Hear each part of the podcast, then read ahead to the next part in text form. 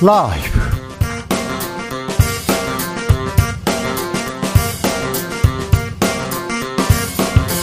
2022년 10월 26일 수요일입니다. 안녕하십니까. 주진우입니다. 헌정사 관행이 어제부로 무너졌다. 윤석열 대통령이 민주당의 시정연설 보이콧 관련해서 오늘 출근길에서 이렇게 말했습니다. 강대강 충돌의 안개 속에 놓인 예산 정국 여야는 어떻게 풀어갈 수 있을까요? 성일종 국민의힘 정책위 의장에게 들어봅니다.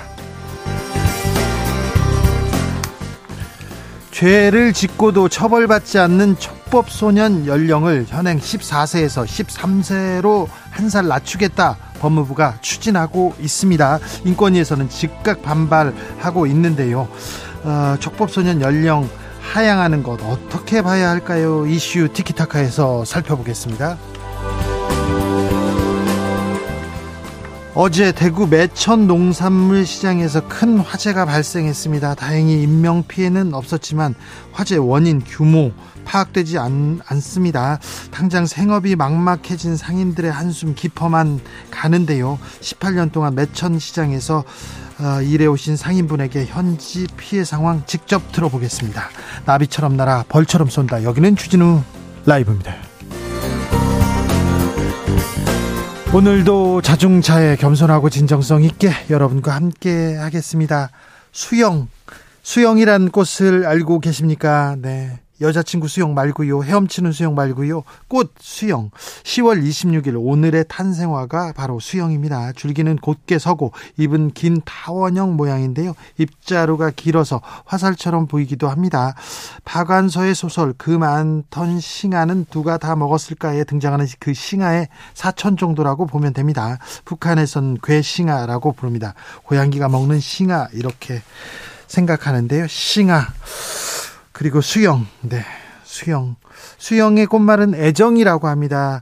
어떤 꽃 좋아하십니까? 그리고 태어난 날 탄생화가 있어요. 매일매일 탄생화 이렇게 꽃말 알고 계시는지 좋아하는 꽃 그리고 어, 의미 있는 꽃. 저는 꽃을 어떻게 받은 적이 있어요? 이렇게 누구한테 줬어요? 이렇게 저는 19살 때 꽃을 처음 받았는데요. 네.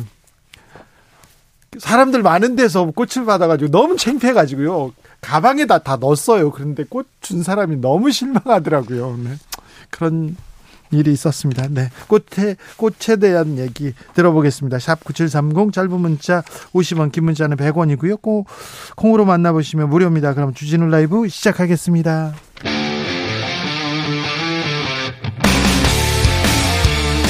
탐사보도 외길 인생 20년. 주 기자가 제일 싫어하는 것은?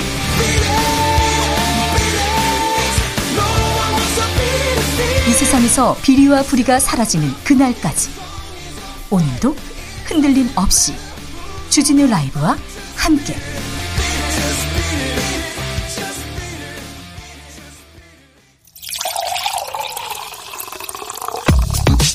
진짜 중요한 뉴스만 쭉 뽑아냈습니다. 주스. 박정호 기자 어서 오세요. 네, 안녕하십니까? 네. 어, 윤석열 대통령이 민주당의 국회 시정연설 보이콧에 대해서 한마디 했습니다. 네, 윤 대통령 오늘 오전 용산 대통령실 청사 이 출근길에 네. 어제 비어있는 국회가 분열의 정치를 상징하는 거 아니냐 이런 비판도 있는데 이 정부 어떻게 해결할 거냐 이런 질문을 받았어요. 네. 윤 대통령은 정치라는 거 늘 살아있는 생명체 같은 거 아니겠느냐 이렇게 얘기하면서도 안타까운 건 정치 상황이 어떻더라도 과거 노태우 대통령 시절부터 지금까지 30여 년간 우리 헌정사에서 하나의 관행으로 굳어져 온 게 어제부로 무너졌다라고 얘기를 했고요. 네. 이 국회를 위해서도 과연 반합식한지에 대해 생각해 볼 여지가 있다. 좋은 관행은 어떠한 상황에 있더라도 지켜져야 하는 거다. 이렇게 강조를 했습니다. 일단 민주당이 잘못했다 이렇게 생각하시는데 민주당에서는 윤 대통령이 협치의 기회 걷어찼다 비판합니다. 그렇습니다. 그 박홍근 원내대표가 오늘 당 최고위원 회의에서 윤 대통령이 야당 의원을 향해 이 XX 등 막말한 것에 대해 사과나 유감 표명으로 국회를 정상 운영하자고 이 대통령실과 여권에 거듭 요청했지만 단박에 거부당했다. 윤 대통령은 자신의 발언에 유감은커녕 사과할 일을 하지 않는다는 궤변을 더했다. 아, 뻔뻔한 거짓말에 정말 놀랐다 이렇게 강조를 했습니다. 사실 대통령과 야당이 지금 이렇게 대치하고 있는데 대립하고 있는데 아, 손을 먼저 내밀었다면, 먼저 다가갔다면 누군가 손을 잡을 수밖에 없는 구조입니다. 만약에 외면하면 국민들이 아이고 너무하네 이렇게 생각했을 텐데 그 부분에 대해서는 어, 얘기가 없습니다. 잠시 후에 저희가 성일정 의원과 잠시 후에 좀 더 고민해 보겠습니다. 그런데요, 어제 김진표 국회의장이 대통령한테 비서고 논란 이거 사과해라 이렇게 요청했나요? 네, 이게 김희정이 시정연설을 하루 앞둔 지난 24일에 예. 그때 이제 국회를 찾은 이진복 대통령실 정무수석에게 네. 윤 대통령이 사과하는 게 바람직하다라는 입장을 전했다고 합니다. 이렇게 얘기해서 해결하고 넘어가자. 그렇습니다. 네. 그리고 뭐 주호영 원내대표한테도 김진표 의장이 예. 뭐 단순한 말실수, 해프닝일 수 있는데 좀 대통령 설득해서 예. 문제 정리하고 털고 가자 이렇게 했다는데 이쯤 정리하고 가자 그랬는데요. 네, 윤 대통령은 어제 이런 김진표 의장의 의견을 받아들이지 않은 그런 모습을 보였죠. 네. 시정 연설을 뭐 했고 사과는 없었습니다. 아무튼 여야가 지금 대화로 갈 수 있는 기회였어요. 중요한 날이었는데 음, 기회를 또 못 살렸습니다. 음. 윤석열 대통령의 측근 조상준 국가정보원 기획조정실장이 있었습니다. 사직했는데요. 사직했는데 어, 국정원에 얘기하지 않고 대통령실에 먼저 얘기했다고요? 네, 오늘 국회에서 정보위 국정감사가 열렸는데 이 자리에 김규현 국정원장이 참석을 했어요. 네. 그래서 조 실장 전화를 직접 받았냐 이런 질의가 있었는데 김 원장은 전화를 받지 않았다라고 답을 했고요. 어, 근데 국정원장이 모르고 있고 대통령이 알고 있다. 이거 대통령실에서 국정원을 직접 이렇게 조정하느냐 이런 의혹이 나올 수도 있는데 왜 그렇게 했을까요? 네. 이게 뭐 대통령실에서 답변 나온 걸 보면 예. 뭐 유관 비서관의 사의 표명을 조상준 실장이 먼저 한 거고 임명권자인 대통령에게 의사 확인이 먼저 아니겠느냐 이렇게 얘기하고 있는데 자 기획조정실장이란 자리가 음 국정원의 2인자인데요. 네. 인사와 살림, 인사와 예산을 쥐고 있어서 굉장히 권한이 큽니다. 음. 사실 그 number two 원장과 실장 둘 중에 둘이 이렇게 가장 powerful한데 국 국정원 기조실장이 먼저 임명됐습니다. 검사 출신의 대통령 측근이 먼저 가서 아 대통령실 말고 국정원에서도 왕 실장이다 이렇게 했는데 조상준 실장은 사의했습니다. 대통령실에서는 일신상의 이유였다 얘기하면서 네. 대통령이 어제 저녁에 제가 했다고 하는데 네. 과연 일신상의 이유가 뭔지 제가 열심히 취재해가지고요 또좀 어, 취재가 되는 대로 말씀드리겠습니다. 경찰이 이재명 민주당 대표의 장남 이모 씨 불법 도박 혐의로 검찰에 송치했습니다. 네, 이제 경찰은 이 씨에 대해서 상습 도박, 정보통신망 이용 총집 및 정보보호 등에 관한 법률 위반 혐의를 적용해서 검찰에 송치를 했는데요. 네. 이 씨에게 제기됐던 이 마사지 업소 성매매 의혹과 관련해서는 네. 입증 자료를 찾지 못해 혐의가 없다고 보고 불송치 결정을 했습니다. 도박 혐의입니다. 아무튼 네. 검경이 이재명 대표 주변 수사는 착착 진행하고 있습니다. 아주 속도가 나고 있습니다. 어, 전현희 국민권익위원장 감사. 어, 감사원이 이거 명백한 직권남용이다 이렇게 전현희 위원장은 비판하고 나섰어요. 네, 전 위원장이 오늘 브리핑을 열었는데요. 어, 이번 감사 아, 위원장 표적 감사다라고 주장을 하면서 네. 꼼수가 있다라고 지적을 했습니다.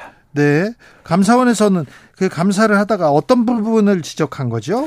예, 그러니까 뭐 감사 기간 위원장 관련 구체적인 사실관계 확인과 주변 조사 완료했고 뭐 수차례 해명 기회 줬다고 이렇게 얘기하면서 그러니까 이 추미애 전 장관 이 아들 관련된 문제에 있어서 이게 이해 충돌이 있냐 없냐 이걸 네. 물어봤을 때이 전현희 위원장이 여기에 좀 개입을 해가지고 네. 이해 충돌이 없다라고 얘기했다라게 이게 감사원의 주장이에요. 네. 그런데 전 위원장은 이걸 좀 부인하는 상황이고요. 예. 그래서 뭐 감사원은 계속 반발을 하고 있습니다. 아무튼 감사원에서 매우 열심히 이렇게 감사를 했는데 감사한 내용이 이종 이거 말고는 없는 걸 보면 네, 음, 전현희 위원장 네, 어떻게 될지 좀 지켜볼게요. 어젯밤 대구 매천동 대구 농수 산물시장에서 이렇게 큰 불이 났습니다. 그래서 60여 점포가 불에 탔다는데 아 지금 현지에 있는 상황 그 피해 상황 좀 먼저 알아보고 가겠습니다. 현장에 계신 제2농산 정창우 사장님 안녕하세요. 어, 여보세요. 네, 네. 예. 많이 놀라. 네. 예, 뭐 한 우리 어 농수산물 쪽에 네. 보자.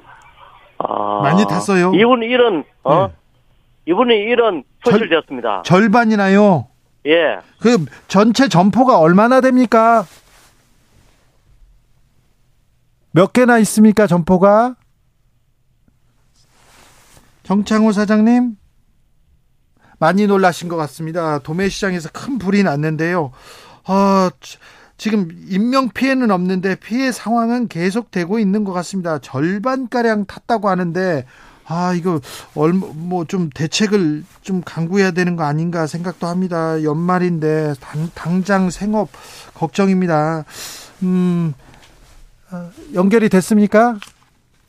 상황이 비 어제 어떤 비 불이 네. 어, 불이 언제 이렇게 난 거죠? 어제 8시 한 반 정도에 네. 소방 당국에 신고가 들어왔습니다. 그래서 이제 어, 소방관들 포함해서 소방 차량이 출동해서요. 네. 1시간 만에 주부를 진화했고 3시간 네. 반 만에 완전히 진화했는데요. 네. 하지만 피해가 아까 들으신 것처럼 좀 발생해 있는 상황이기 때문에 네. 오늘 뭐 대구시에서는 행정부 시장을 단장을 하는 이 대책반을 만들어서 시설 복구 지원책 마련에 최선을 다하겠다 이렇게 도매 시장 재래시장이어도 그래도 요즘은 저 스프링클러도 좀 설치돼 있고 네. 어 좀 이런 화재 피해 대비하고 있는데 어떻게 이런지 모르겠습니다. 다시 현장 한번 불러보겠습니다. 정창호님 나와 계십니까? 예. 네, 네. 어, 저, 그 시장에 점포가 몇 개나 있어요? 점포가, 아, 총 차리기는 힘들어요. 예, 그래요. 뭐, 예, A동, B동, 네. 어, C동 이런 쪽이 있어가지고, 예. 그 A동 쪽이 불이 났습니다. 그랬어요. 아, 아, 대구, 총, 그, 점포가 152개 중에. 네. 60몇 개 탔어요. 62개인가 뭐. 62개인가 탔습니다. 아, 그래요? 절반 가량 지금 탔습니까? 예? 절반 가량 이렇게 소실됐다고 하셨죠? 뭐라고요? 네, 절반가량 피해를 입었다고요? 예, 예, 예. 네, 네, 아, 네. 많이 놀라셨죠? 아, 예. 네, 어, 그런데 불이, 불이 이렇게 예. 스프링클러는 작동 안 했습니까? 아, 그거는 우리가 알 수 없습니다. 그래요? 예. 어, 그 불이. 어제 밤에 불이 났기 때문에. 네. 우리는 뭐그 안에 들어가지도 못하고. 네. 뭐 아무도 못 했습니다. 사장님은 피, 개인적으로는 어떤 피해를 입으셨어요? 우리는 뭐고 가게 어 지게차하고 냉동 창고하고 네. 예, 한 1억 이상 손해 봤습니다. 1억 5천에서 2억까지인데 네. 한 우리는 한 1억 한 5천 정도 손해 봤어요, 지금. 그러면 창고에는 뭐가 있었어요? 어, 냉동 창고에는 네. 우리가 어, 설에 팔 물건하고 예. 그한 어? 7, 8천만 원 정도가 있고 네. 예, 그러고 뭐 지게차 예. 그 정, 여보세요? 네네. 예, 전동 작기. 예. 그러고, 어, 어, 구루마 하고 예. 또 물건, 어, 그렇게, 그렇게 소리봤습니다. 예. 아니, 18년 동안 일하셨다는데, 예, 아, 예. 앞으로 생업이 막막해서 어떻게 하지요? 아, 그러니까 빨리 피해 복구를 빨리 시작해가지고. 네. 우리 생업에 지장 없도록 해야 되죠. 예. 대구시에서 지금 그 복구하고 있습니까? 아직 안 하고 있습니다. 그래요? 사람이 안 나왔습니까? 아, 그거는 모르겠어요. 나은지 안 나은지 모르겠는데. 네. 어제 불 났기 때문에. 예. 아직 우리는 그걸 모르고 있습니다. 그, 그 화재 원인은 뭐랍니까? 우리는 우리는 알 수가 없습니다. 그래요? 그래도 좀 들었을 네. 거 아니에요? 아니요. 어, 떤 가게에서 먼저 뭐 불이 아, 튀었다. 아, 모릅니다. 몰라요. 예. 예. 누가 뭐불 뭐 지르고 뭐, 소문이야 뭐 자자한데. 소문은 어떤 소문입니까? 뭐 소문은 뭐, 뭐 저쪽에서 불이 나가지고 뭐 바람에 날려가지고 뭐 왔다 하고. 예. 뭐온 잡소리 많아요. 아 그렇습니까? 예. 아무튼 많이 놀라셨을 텐데 빨리 복구해가지고 어, 좀 안정을 찾았으면 좋겠습니다. 예. 네. 그 빨리 우리가 그 뭐고 컨테이너 뭐 여튼지 컨테이너를 이제 밖에 빨리 복구할 수 있도록. 예. 컨테이너를 준비해가지고. 예. 어, 빨리 좀 해줬으면 좋겠습니다. 일단 컨테이너가 필요하군요. 예, 예, 그렇죠. 이, 밖에 이제 뭐 우리가 그 뭐 장사할 수 있도록. 네. 예. 그래 해줘야 되고 네. 또한 사람당 1억 5천에서 2억 5천까지 지금 손을 보고 있거든요. 네 네네. 네, 네. 그 피해 보상도 예. 빨리 해도 해주도록 예, 예, 예. 뭐 정부가 좀 신경 썼으면 합니다. 예. 알겠습니다. 아무튼 정신 없으신 와중에 인터뷰까지 해주셔서 감사합니다. 예, 감사합니다. 제2농산의 정창호 사장님이었습니다. 아, 네, 뭐 많이 놀라신 것 같아요. 많이 놀라셨어요. 아, 법무부가 촉법 소년 연령을 하향하는 내용 이렇게 대책을 발표했어요. 그렇습니다. 한동훈 법무부 장관이 브리핑을 통해서 이 촉법 소년의 제도를 범행에 적극적으로 악용하는 사례 네. 이런 걸로 인해서 뭐 특히 촉법 소년을 데려다가 범행을 시키는 경우까지 있었다. 네. 그래서 연령 기준을 현실화해야 한다는 여론이 증가했다라고 설명을 했고요. 예. 그래서 이제 정부는 형법, 소년법 개정이 완료되면 네. 만 13세인 중학교 1, 2학년생도 범죄를 저지르면 형사 처벌을 받게 되는 겁니다. 인권위에서는 처벌, 처벌만이 능사가 아니다 이러면서 즉각 반대 입장을 냈습니다. 푸르밀 노동자들이 네. 아, 본사 앞에서 정리해고 철회하라 이렇게 농상, 농성을 벌이고 있습니다. 그렇습니다. 오늘 낮에 서울 영등포구 푸르밀 봉사 맞은편에서 노동자들이 모여서 이 결의대를 열었는데 아, 지금 너무 힘들다. 예. 아, 지금이라도 노동자들이 살 수 있는 절차를 마련해 달라. 또 오너 일가는 피하지 말고 알아, 알아서 앞장서서 해결해 달라. 이렇게 얘기를 했고요. 예. 회사가 어렵다는 소문 들었지만 달랑 이메일 한 통으로 해고 통보를 해서 깜짝 놀랐다. 예. 너무 화가 난다. 이런 목소리도 있었습니다. 해고는 살인이다. 이런 얘기도 있는데 좀 너무 안타깝습니다. 푸르밀 노동자들이 아, 본업으로 또 생업으로 돌아갈 수 있었으면 합니다. 주스 오마이뉴스 박정호 기자 함께했습니다. 감사합니다. 고맙습니다. 어떤 꽃 좋아하십니까? 어떤 꽃에 사연이 있습니까? 물어봤는데 1340님 저는요 요즘 산책하면서요 들꽃들 참 아름답다 생각을 합니다. 잔잔하고 자그마한 꽃들이 너무 예쁩니다. 들꽃이 예뻐요. 하늘빛이 예뻐요. 나이 나무가 예뻐요. 예, 나이 들고 있다는 얘기기도 합니다. 네. 1030님, 저는 꽃보다 선인장이 더 좋아요. 꽃다발 받을 일 생, 있으면요, 선인장으로 받고 싶습니다. 1030님, 아, 친구분들, 네, 좀 새겨드려야 되겠네요. 선인장 예쁘죠. 1220님, 제 탄생하는 목화입니다. 한번 피고 지는 꽃보다 따뜻한 잎을 만들 수 있는 실용적인 꽃이라 너무 좋아요. 아, 그렇군요. 네. 아, 3123님, 저는 수국 좋아합니다. 10년 전에 프로포즈 노랗고 빨간 수국으로 와이프한테 했는데 결혼해서 그런지 가을에 수국 보면 아직도 가슴이 설렙니다. 아, 그래요? 그리고 프로포즈 날에 수국 한 다발 사서 와이프한테 무심한 듯 건넵니다. 아, 네, 멋지네요. 1401님, 주진우님, 19세 꽃 받은 거 거짓말 마세요. 저럼, 그럼 저는 18세에 받았겠네요. 아니, 꽃 받았다는데, 꽃 받았다는데 왜 그런 거짓말을 하겠어요, 왜. 아, 참네. 아, 참.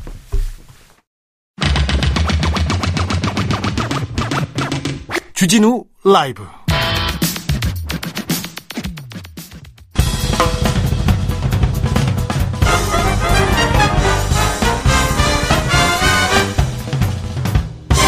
훅 인터뷰. 모두를 위한 모두를 향한 모두의 궁금증 흑 인터뷰. 코로나 확진자가 확 늘고 있어요. 확. 그래서 겨울에 7차 대유행 시작할 수도 있다는 분석도 나옵니다. 방역 당국에서 동절기 추가 접종 대상 대폭 늘리기로 했습니다. 코로나 상황 어떤지 백신 접종 대상은 누군지 알아보겠습니다. 질병관리청 예방 접종 추진단 권근용 팀장님 연결됐습니다. 팀장님 안녕하세요. 네, 안녕하세요. 권근영입니다. 네, 확진자가 확 늘었습니다. 좀, 좀 실제로 좀 위험합니까? 네, 지난 8월 3, 셋째 주까지 꾸준히 감소세에 있던 확진자가 최근에 좀 다시 증가되는 추세를 보이고 있는데요. 네. 이번에 겨울철 재유행이 일부 전망되고 있고, 지난 3월 유행보다는 작지만은 여름철 유행과 유사한 수준의 어, 유행 가능성은 지금 전망되고 있는 상황입니다. 그렇습니까? 그러면요 상황이 나빠지면 다시 사회적 거리두기 이렇게 시행할 수도 있습니까? 어, 다만 그 부분은 좀 여러 가지 사회적인 상황들을 종합적으로 고려해야 되기 때문에 지금 뭐, 뭐 단언하기는 어렵지만, 어, 그런 사회적 거리두기나 여러 가지 규제적인 사항들은 매우 신중하게 검토돼야 될 거로 보고 있습니다. 어, 겨울철에 독감도 유행하면서 트윈데믹 온다 이런 우려 있는데 실제 걱정할 부분입니까? 뭐 걱정이라기보다는 실제로 뭐 트윈데믹 즉 어, 코로나19와 독감이 동시에 오는 유행은 어, 상당히 예상되고 있습니다. 지난 2년 동안은 인플루엔자 거의 없다시피 했는데 이번 겨울에는 좀 다르게 어, 인플루엔자가 아마 어, 발생하고 유행할 것으로 지금 보이고 있고 어, 실제 예년 겨울보다는 조금 더 이른 시기에 유행할 가능성도 있습니다. 다만 똑같은 감, 호흡기 감염병이기 때문에 우리가 어, 방역 수칙을 잘 지키고 또 예. 여러 가지 발열이라든지 관련 증상이 있으면 정확하게 빨리 진단하고 치료하는 것이 중요하겠습니다. 팀장님 독감 백신도 맞는 게 낫습니까? 예, 당연히 독감 백신도 독감도 어, 우리 몸에 상당한 호흡기 증상 또는 일부에서는 중증 사망에 이를 수 있는 호흡기 감염병이기 때문에 어, 적 극적으로 예방해야 되고 고령층 또는 어, 만성질환자 그리고 만 13세 이하의 어린이 같은 경우에는 어, 반드시 접종을 받아주시길 당부드립니다. 오늘 질병관리청에서 백신 추가 접종 확대 계획 발표했습니다. 누가 백신 접종 대상이 되는 거죠? 어, 동절기 추가 접종이라고 해서 새롭게 개발된 이가 백신을 어, 만 18세 이상 성인 전체로 어, 접종을 확대했고 기초 접종 이상 완료한 분들을 대상으로 하고 있습니다. 이가 접종이요? 이가 백신. 이가 백신요? 이거 뭐죠? 네네. 어, 기존에 우리가 이때까지 맞아왔던 코로나19 백신은 단가 백신이라고 해서 초기 주, 그러니까 네. 초기에 유행했던 코로나19에 대항하는 항원을 예. 이제 했다면 이번 이가 백신은 우리가 많이 들어봤을 텐데 오미크론, 오미크론. 네. 변이에 네. 대해서도 초기주와 오미크론 변이 두 가지를 동시에 예방한다라고 해서 이가 백신이라고 하고 있습니다. 대량해서 지금 백신을 만, 마, 만들었으니까 그걸 맞으면 된다 이렇게 이해하면 되죠? 네, 네, 그렇습니다. 자, 근데요, 코로나 한번 감염됐어요. 음, 확진됐다가 나았어요. 그런 사람도 네. 지금 백신 맞아야 됩니까?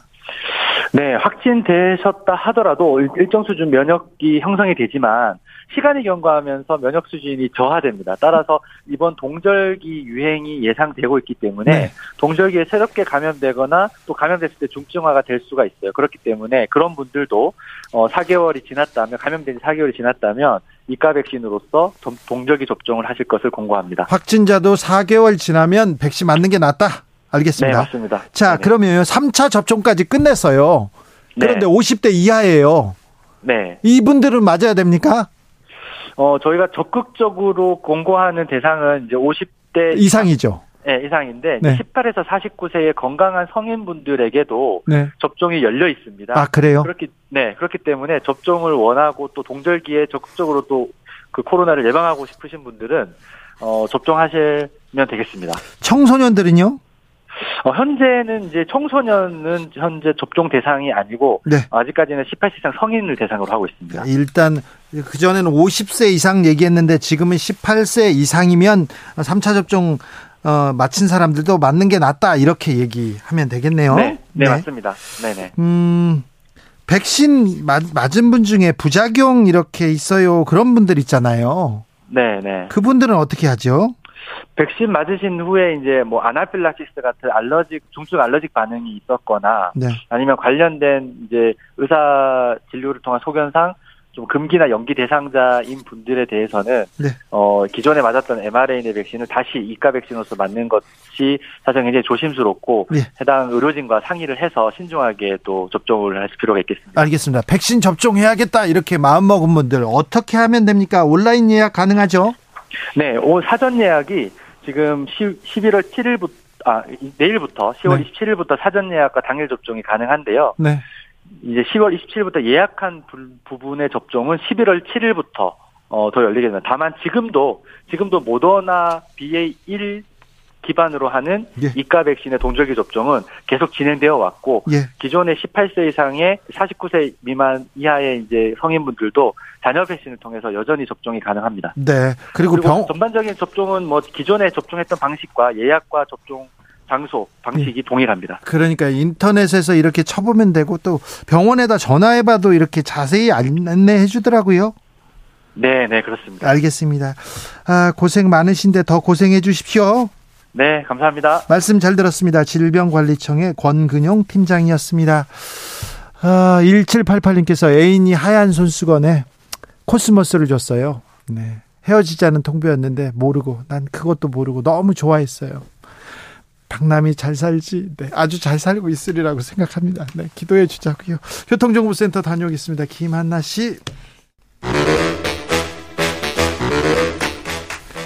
이것이 혁신이다. 여야를 내려놓고 관습을 떼버리고 혁신을 외쳐봅시다. 다시 만난 정치 공동 혁신구역. 수요일 주진우 라이브는 정쟁 비무장지대로 변신합니다. 대한민국 정치 혁신을 위해서 날선 공방은 환영합니다. 주진우 라이브가 지정했습니다. 여야 혁신위원장 두 분 모셨습니다. 천하람 국민의힘 혁신위원 어서 오세요. 네, 전남 순 천의 천하람입니다. 그리고 오늘은 조성주 전 정의당 정책위 부의장 모셨습니다. 어서 오세요. 네, 반갑습니다. 정의당의 조성주입니다. 네. 고생 많으셨어요? 아, 아닙니다. 네. 아, 진짜 저희 정의당 당권 주자님이랑 이렇게 방송을 네. 하려니까 아, 영광입니다. 진짜. 아유, 네. 아깝게 떨어졌어요. 아니, 아깝지 않아요. 차이가 많이 나요. 차이가 많이 나요. 아, 왜요? 엄청 조금 차이 나더만 보니까. 아쉽다, 아깝다. 네. 그렇게 그냥 얘기해 주는 거예요. 아, 너무 고생하셨더라고요. 네. 진짜로. 아, 그런데 이번에는 조성주 카드를 이렇게 정의당이 선택할 것이라는 그런 전망이 많았는데 음, 역부족이었어요. 네.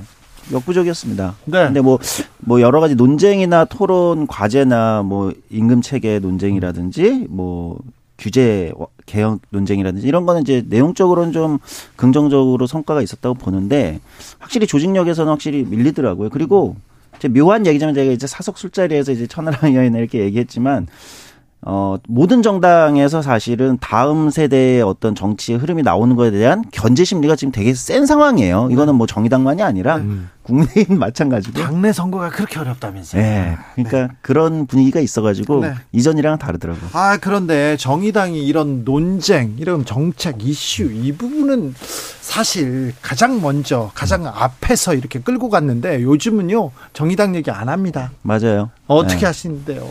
그러니까 조금 다른 모습들과 실제 시민들이 듣고 싶어 하는 실생활의 문제들로 논쟁이나 정책 이런 걸 세게 내야 되는데 네. 그런 것보다는 이제 너무 정의당도 정치공학에 많이 물들었죠 그간 그렇습니까?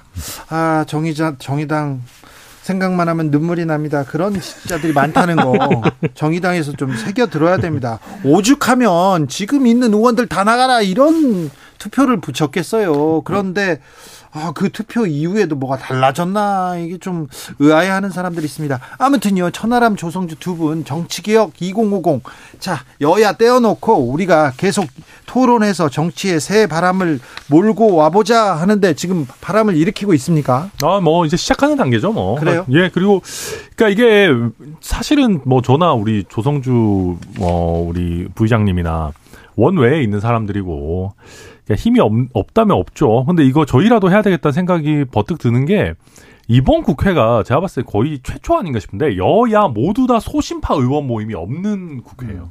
소신 발언하기 어려워요. 어, 없어요. 그러니까 네. 소신 발언이라는 게 보통 없고요. 네. 그러니까 이런 경우 가 없었고, 그러니까 이번 국회가 특징이 소심파 집단은 없고 강경파 집단만 있어요. 아니 민주당의 소심파 처럼에 있다 이런 얘기도 있습니다. 아 그게 소심파면은 뭐 저도 네. 뭐라고 답해야 될지는 모르겠는데, 그러니까 그러다 보니까 이게 지금 소통 창구 자체가 거의 없는 상황이에요. 음. 게다가 저희 이제 한 가지 여기서 또 그 과거에 보면 우리가 여야 의원들이 서로 싸우다가도 끝나고 뭐 소주 한 잔 기울이고 사우나도 같이 가고 해서 막아좀 아이 왜 이래요 하면서 서로 풀고 이러기도 한다 그랬잖아요. 잘못하면 사과도 하고요. 네, 그런 문화가 없어졌고 지난번에 패스트트랙 하면서 국회 선진화법 막 이렇게 아주 보좌진들끼리 싸우고 이러면서 보좌진들끼리의 여야 교류도 없어졌어요. 그 전에는 어, 축구 시합도 많이 했거든요. 맞아요. 축구 네, 시합 하면서 싸움도 많이 했지만 네. 또 끝나고 또 소주도 많이 먹었어요. 원래 그러라고 하는 거거든요. 축구 시합 같은 네. 게. 예, 네. 태클을 해가지고 한번 이제 어, 멱살, 멱살 잡은 다음에 아, 이제 풀고. 육선 의원한테 태클도 한번 해보고. 그러니까. 예. 그런데 그런 것도 사라졌어요. 정치력이 사라졌습니다. 그래서 청년들이라도 좀 해보자 이렇게 얘기하는데 네. 어떻게 돼가고 있어요? 아 저희는 지금 이제 첫 토론회 하고 그 다음에 두 번째 이제 또 내부 서로 고민들이나 이런 것들을 어떻게 갖고 있는지 솔직한 얘기들 한번 털어보자 이런 네. 이제 모임 한번 가졌고 계속해서 이제 좋은 주제들을 잡아가지고 그러니까 지금 정치가 너무 강대강으로 싸우게 되면 네. 그러니까 우리가 정치가 다뤄야 되는 주제들이 자꾸 이제 그 묻히게 되는 경우가 많이 생기잖아요. 네. 지금 뭐 연금 개혁 이슈에서부터 노동시장 문제에서부터 뭐 환경 문제, 환경 문제. 네. 사실 이런 문제 굉장히 중요한데 강대강 충돌을 하다 보면 아무래도 묻히게 되니까 이런 문제들을 어떻게 하면 조금 더 다룰 수 있을지 이제 의견들을 하나씩 이제 조정하는 중입니다. 아이고 소심파 되려다 팽당해요 김미경님께서 이준석 대표 보세요 이렇게 얘기하는데 아 여기는 또 소신이라고. 아, 네 소신이죠. 아 그럼요. 자 그럼요. 어제 음. 국회 시정인 연설 어떻게 보셨습니까? 조성주 먼저. 네, 일단 민주당은 보이콧했고 정의당은 참가해서 이제 피켓 시위를 했는데 저는 민주당 개인적으로 민주당은 보이콧할 수 있다고 생각해요. 네. 네 그것도 하나의 정치 행위다. 그러니까 네. 뭐 오늘 대통령이 뭐 헌정사에 무슨 어떤 관행이 깨졌다 이렇게까지 얘기하는 건 조금 과한 얘기다. 오히려 저는 좀 이따 얘기 나누겠지만 대통령이 국회에 시정연설을 왔으면 먼저 사과했어야 된다고 생각해요. 지난 논란에 대해서. 네. 그러니까 이게 오해면 오해 오해였다. 네. 예를 들면 이렇게 공식적으로 오해가 있었던 거에 대해서 좀 민망하다. 뭐 이렇게 사과를 한다든지 아니면은 뭐 사실이었으면 사실대로 사과를 한다든지. 저는 그랬으면은 보이콧하기 어려웠을 거라고 생각해요. 민주당이. 왜냐하면 어렵죠. 야당 탄압 어제 피켓 두 개더라고요. 민주당이 든 게. 하나 야당 탄압 음. 그 이제 압수수색 관련돼서 하나 이제 국회 무신데 야당 탄압만 가지고 시정 연설을 보이콧하기에는 좀 무리스럽거든요. 네.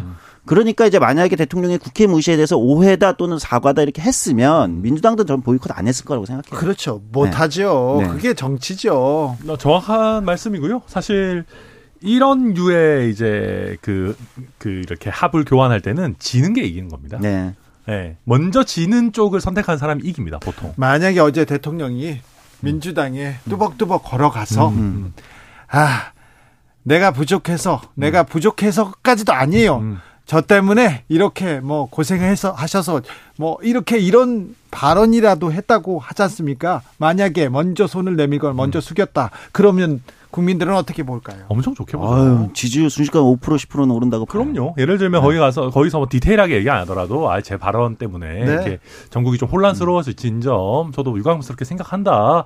그 정도 하고 피켓 시위하는 민주당 지도부한테 가가지고 아유 이게 뭐 좀 이렇게 인사라도 먼저 건네고 인사를 안 받았으면 만약에 악수를 뿌리쳤으면 그러면 어떻게 됐을까요? 아우 그러면 민주당 쪽이 곤란해지죠. 정치라는 건 음. 천하람 의원 잘 얘기했지만 이런 구도에서 진짜 지는 쪽이 이기는 거거든요. 그러니까 만약에 그럼 민주당이 얼마나 속 좁아 보이겠어요. 그리고 음. 진짜 어 진짜 뭐 구석에 몰려가지고 그러는 건가? 저 압수수색에 뭐가 있나? 이런 오해도 받을 수 있는 거고. 그렇죠. 그러니까 저는 어제 대통령이 국회를 온 건데, 그러니까 주권의 제1 기관은 어쨌든 국회거든요. 그러면 이제 그걸 했었어야 되는데 그걸 안 한 상황에서는 저는 민주당이 보이콧할 수밖에 없었을 것 그리고 같아요. 그리고 민주당도 굉장히 그러니까 저 이게 똑같은 논리가 민주당에게도 적용될 수 있는데 그렇죠.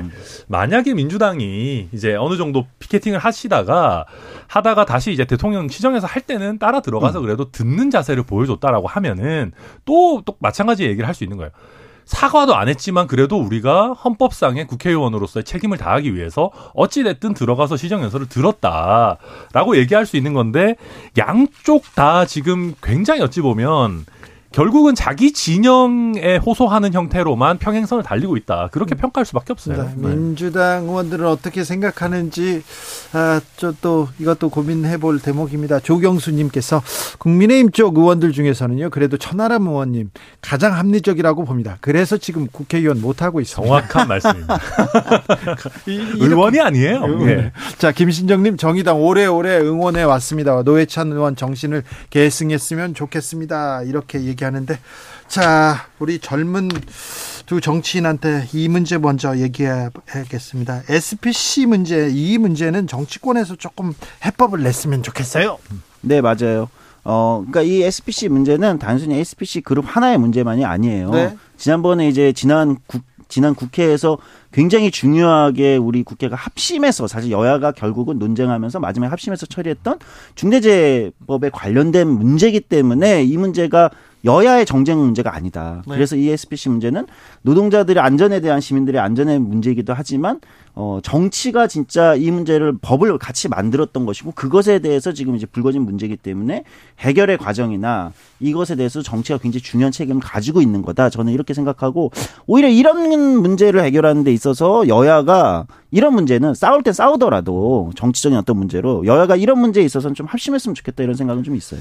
그러니까 맞는 말씀이고 사실은 이게 중대재해처벌법 관련해 가지고 제가 가장 우려하는 프레임은 강화냐 가, 강화냐 완화냐 가지고 싸우는 프레임이에요. 음, 음, 음. 그러니까 되게 아무 쓸모가 없어요. 그러니까 지금 보면은 현장에서 어떤 일이 있냐면 이 안전관리 책임자 구하기도 어렵습니다. 왜냐하면 그 사람 처벌받으니까 뭐 자칫 잘못하면.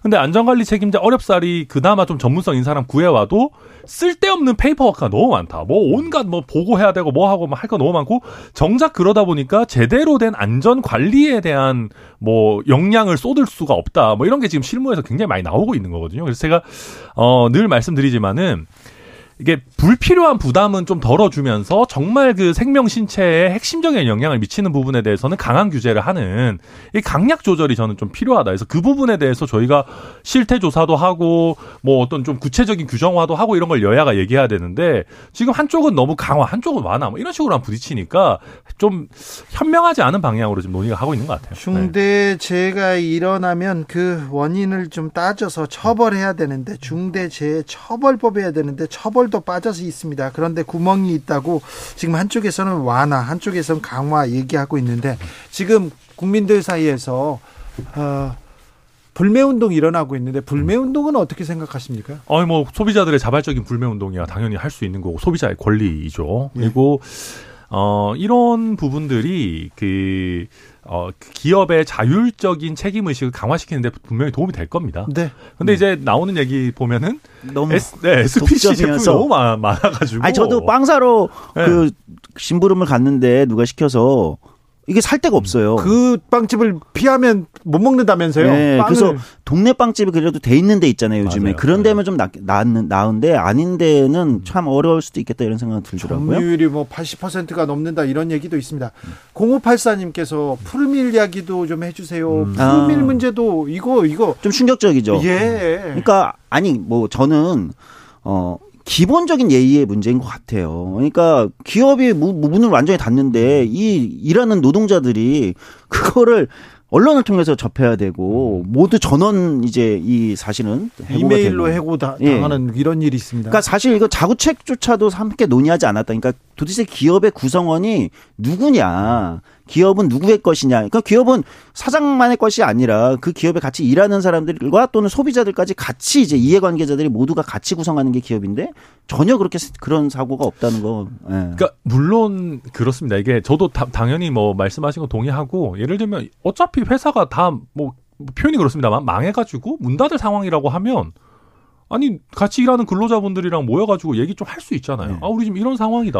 큰일 났다. 예를 들면 자구책 마련하려고 하는데 뭐 이렇게 이렇게 이런 이런 옵션들이 뭐 쉽지 않고 뭐 여러분들도 이런 거 아시고 미리 좀 준비하시라 얘기할 수 있는 거잖아요. 근데 근데 참 어려운 문제입니다. 기본적으로 사실 지금 푸르밀 같은 경우도 적자가 굉장히 누적돼 있고 팔려고 해도 지금 사갈 사람이 없는 매물 네. 지금 우유 시장 이런 게 지금 굉장히 안 좋아가지고 뭐 적자 나는 기업을 뭐 계속 가져가라고 할 수도 없는 노릇이고 어려운 부분인데 말씀하신 것처럼 똑같이 기업을 정리하더라도 최소한 사람에 대한 예의는 지켜야 되는 건 맞습니다. 4938님이 푸르밀 전 직원 해고 통보 이거 부도, 부당 해고 아닌가요? 인정 가능성 없나요? 물어봅니다. 아마 법적으로는 좀 다퉈봐야 되긴 하겠지만 절차나 이런 부분에 음. 세세한 부분이 부당 해고라는 게 절차 과정도 제대로 지켰느냐 하나하나의 절차를 이런 부분을 짚기 때문에 그런 건 짚어봐야겠지만 아마 제가 볼 때는 쟁점이 좀 있을 거예요. 예. 근데 뭐 당장의 부당해고다 이렇게 판정 내리기는 아마 지금은 나온 걸로는 조금 부족하고 자료가 그러니까 쉽지가 않아요. 그러니까 보통 저희가 이런 걸 옛날에 다룰 때 보면은 어 흑 그러니까 적자 부분과 흑자 부분이 구분되고 흑자 음. 부분은 살리면서 적자 부분만 잘라낸다. 이러면은 이게 문제가 좀 됩니다. 그러니까 기업이 왜냐하면 네. 충분히 그 고용을 유지할 수 있는 거 아니냐 하는데 푸르밀 같은 경우는 전체 부문이 그냥 통으로 적자인 상황이거든요. 게다가 좀 이제 양심 없는 회사들은 보통 어떤 수법을 쓰냐면 기업은 날리면서 알짜 자산들 있잖아요. 뭐 그렇죠. 특허권이라든지 뭐 이런 음. 거는 팔아가지고 돈은 남기면서 흑자도산 같은 걸로 가는데 제가 지금까지 본 바로는 푸르밀은 그런 경우도 사실은 아니라서 이거를 부당행위라고 구성하기는 쉽지는 않은 케이스로 피겨의 가치가 얼마나 될지 네. 모르겠는데 네. 예. 사실 그렇게 좋은 회사였는데 대표이사 네. 회장 아들이 오더니 갑자기 피겨만 모으다가 이렇게 회사가 되면 아 저도 뭐 비피더스 많이 먹었었는데 아, 그 걱정이 참 그 직원들도 있지만 그이 푸르밀에 납품하려고 그렇죠. 낙농가들 그럼요.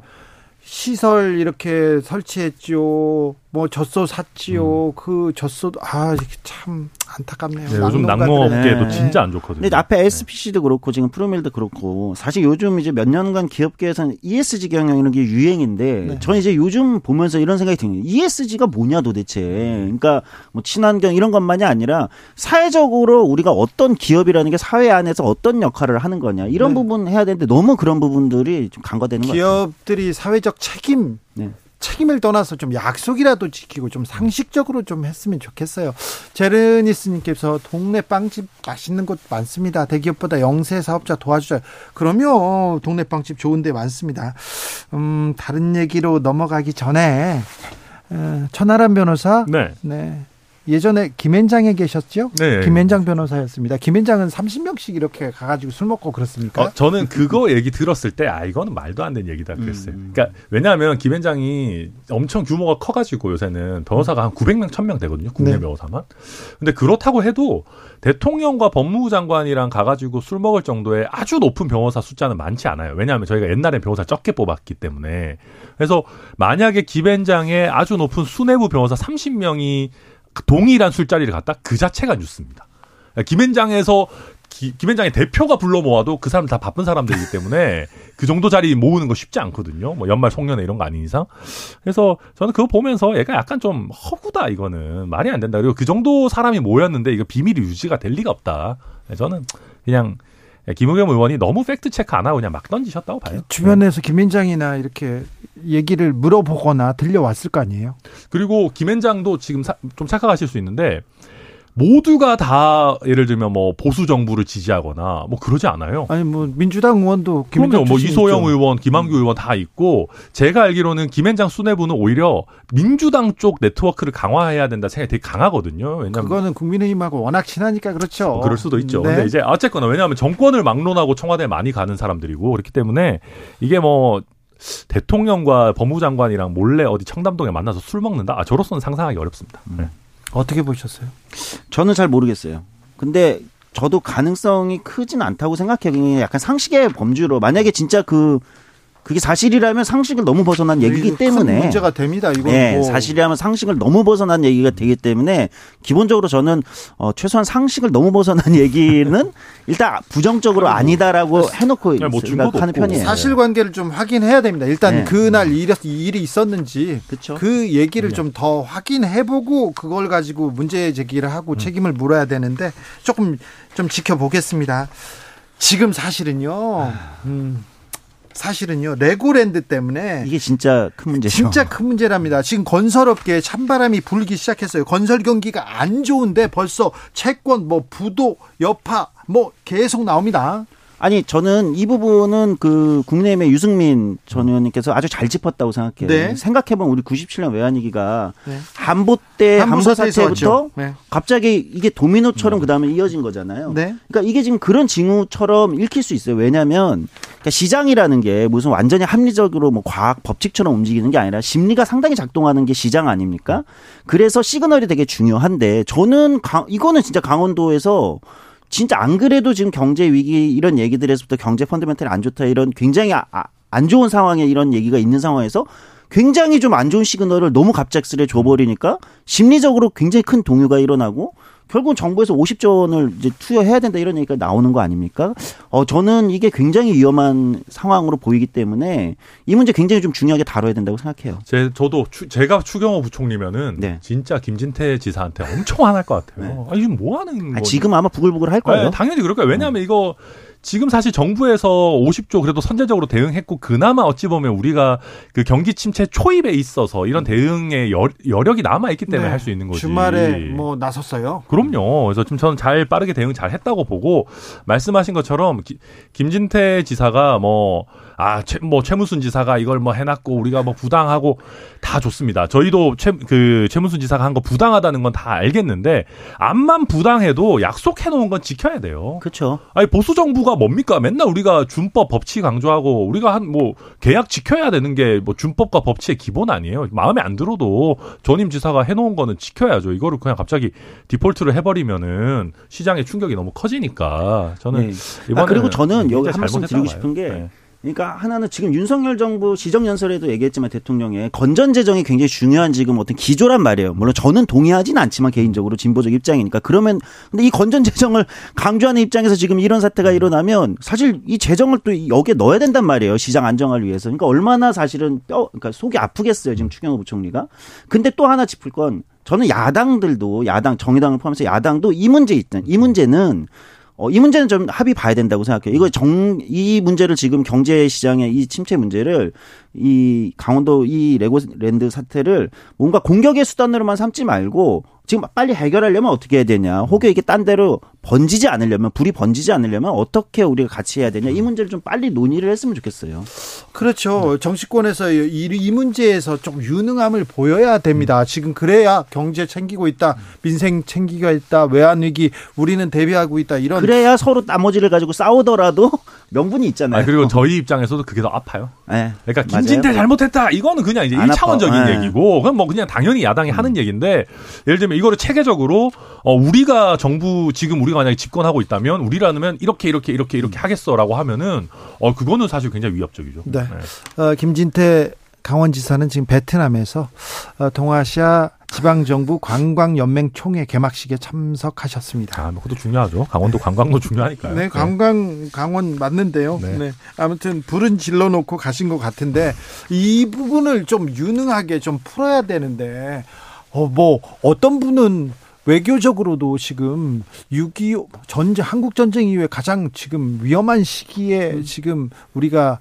시기를 지나가고 있다 이렇게 얘기합니다. 아, 평화의 시대에서 전쟁의 시대, 전쟁 그리고 뭐 대만을 뭐 침공한다 이런 얘기가 계속 나옵니다. 우리만 해도 한반도에서 핵실험 뭐 눈앞에 와 있고요. 이거 해결해야 되는데 외교력 보이지 않는다. 정치력도 보이지 않는다. 경제는 어떻게 할 이런 얘기는 거의 없어요. 계속해서 뭐 한쪽에서는 뭐 어, 야당을 무시하고 한쪽에서는 여당을 무시하고 계속 이렇게 갑니다. 네, 그러니까 지금 뭐 대한민국에서 정치는 검찰이 하고 있고 예를 들면 수사가 마치 정치가 돼버린 네. 이런 상황이 굉장히 개탄스럽죠. 지금 다뤄야 되는 문제들은 말씀하신 대로 외교안보도 어, 지금 뭐 신냉전 시대잖아요. 거기에다가 이게 군사적인 문제만이 아니라 지금은 미중 간의 기술적인 어떤 패권을 둘러싼 전쟁 이런 것들이 경제에도 굉장히 큰 영향을 바로바로 바로 미치기 때문에 이 문제에 대해서도 그러니까 정치에서 갈등 중에는 합의가 합의할 수 있는 갈등이 있고 합의할 수 없는 갈등이 있는데 같이 다뤄야 되는 갈등의 대표적인 게 외교 안보,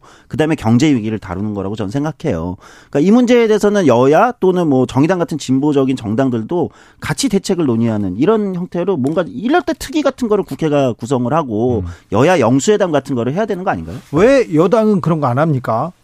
뭐 하고 하기야 뭐 조금은 하겠죠. 뭐안 하잖아요. 특위 뭐 이런 것도 저희도 만들어 놓고 뭐 반도체 특위 이런 것도 해가지고 양양자 의원이 음. 하고 뭐 이런 식으로 노력들은 하고 있는데 지금 이제 국회 상황 자체가 워낙 경색돼 있다 보니까 여야가 같이 머리를 맞대고 뭐 할 수 있는 그런 여력이 상대적으로 적고요. 또 한 가지는 이게 좀 약간 미안한 말씀이지만 여야가 머리를 맞댄다고 해서 뭐가 많이 나올까? 너무 시니컬한 거 아니에요? 아니, 한 생각도 좀 들어요. 아니, 지금 그래? 요즘 여야의 수준을 보면은. 네. 예. 근데 좀 그런 네. 척이라도 해야 될까? 아니, 그렇죠. 아니, 그리고 제가 말씀드리고 싶은 거는 그 외교 안보 영역에서 저희 그 대통령실이나 집권 여당의 대응이 매우, 매우 중요한 게 경제는 편하게 얘기해서 뭐 만점짜리 답 같은 게 없어요. 이게 외부 요인이 워낙 많기 때문에. 근데 외교 안보 영역에서 대통령실이 대응 역량을 잘 보여줘야 국민들이 아 얘들이 뭔가 이렇게 외교 이런 쪽도 잘하니까 경제 이런 쪽도 잘 챙기겠거니 하는 신뢰를 음. 가지시거든요. 근데 지금 그런 유능함이라고 할 만한 모습들이 상대적으로 적게 나오다 보니까 아니 대통령실 전체에 대한 신뢰가 떨어지고 그러면 얘들이 민생이나 경제는 잘 챙기는 거야 이런 식으로 악순환이 되는 네. 거거든요. 네. 그래서 음. 결국 이건 모든 것이 다 신뢰의 문제다. 네. 그 신뢰를 지금 쌓지 못한 상황에 상황에서 검찰이 뭐 굉장히 열심히 움직이고 그러니까 저는 그래서 이렇게 봐요. 그러니까 검찰이 열심히 움직이고 뭐 이재명 대표 측근 수사하고 당연히 해야 되는 문제입니다. 해야 되는 문제인데 이걸 한다고 해서 대통령이나 저희 국민의힘 지지율이 올라가지는 않아요. 음. 이건 그냥 주어진 그냥 뭐 수사기관의 역할에 불과한 거고 나머지 부문의 분업이라든지 역량이 더 중요하다 그렇게 봅니다. 네. 음. 저는 오히려 좀 아쉬운 게 그 검찰이 수사를 하더라도 대통령실이나 여, 여 대통령실 특히 대, 대통령실의 문제의식이 많은데 대통령실에서는 약간 선을 그어줄 필요가 있을 것 같아요. 네. 그러니까 자꾸 뭐 일부에서 뭐 주사파 발언 이런 게 나왔다고 해서 대통령실에서 그런 메시지가 나간다든지 이런 게 사실은 계속 이 경색 국면을 가져가는 거거든요. 그리고 음. 강대강으로 가는 거니까 음. 대통령실에서는 조금 유한 메시지나 그렇죠. 조금 돌려서 음. 가줘야 다른 여지가 생기는 거잖아요. 그래서 그래야지 사람들이 아 수사가 중립적으로 공정하게 이루어지는구나라고 할 수가 있는데 너무 저희 당이든 대통령실이든 적대적인 메시지가 너무 나오면 네, 너무 그 수사에 대한 메시지가. 신뢰도가 많이 떨어질 수 있어요. 저도 그러게요. 아, 안 그래도 네. 검사 출신 검찰총장으로 있다가 대통령으로 직행했기 때문에 검찰하고 이 연관성 그리고 대통령실에 검찰 인사가 많지 않습니까? 아 이번 이제 어떻게 볼지 자 천하람 조성주 두 분 감사합니다. 네 고맙습니다. 네. 아, 여야 강대강 해법 뭔지 성일종 국민의힘 정책위원장한테 들어봅니다.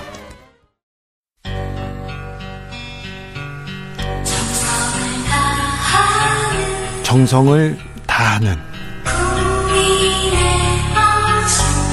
국민의 방송.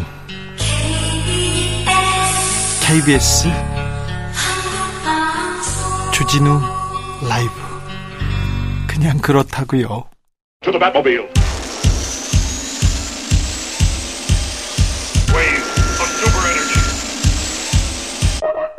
주기자의 1분.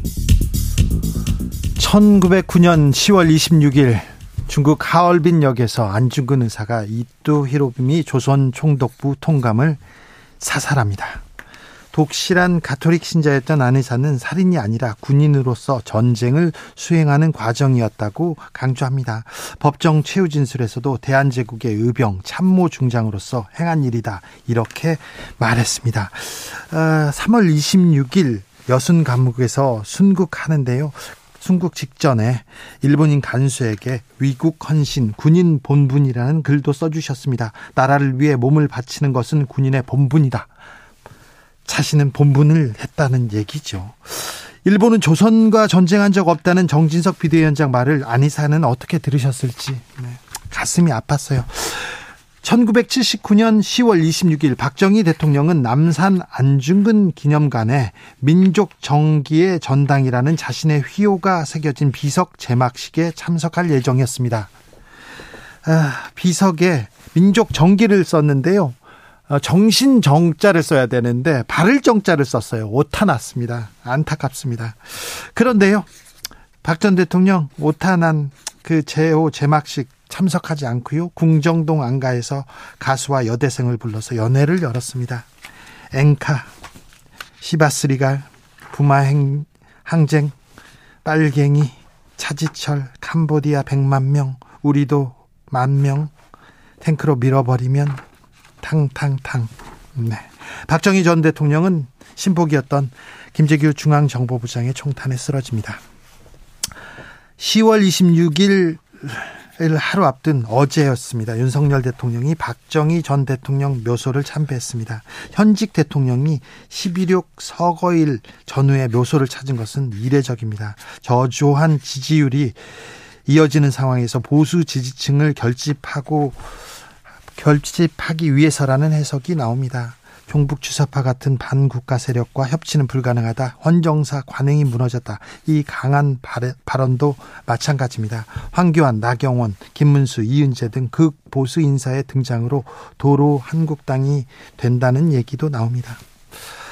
한국 전쟁 이후에 지금 가장 격동의 시기라고 합니다. 정치도 외교도 안 보인다고 합니다. 레고랜드 사태로 IMF보다 더 고통스러운 시간이 온다고 합니다. 일반 회사, 특히 건설 회사가 도산 위기에 놓여 있다고 합니다. 대기업 부도설도 나옵니다. 한반도 평화, 경제와 민생, 좌우와 좌우의 문제도 아니고 진보 보수의 문제도 아닌데 왜 대통령은 한쪽만 보고 있는지, 왜 한쪽에게만 호소하고 있는지 주기자 1분이었습니다. 마이클 잭슨 밴훅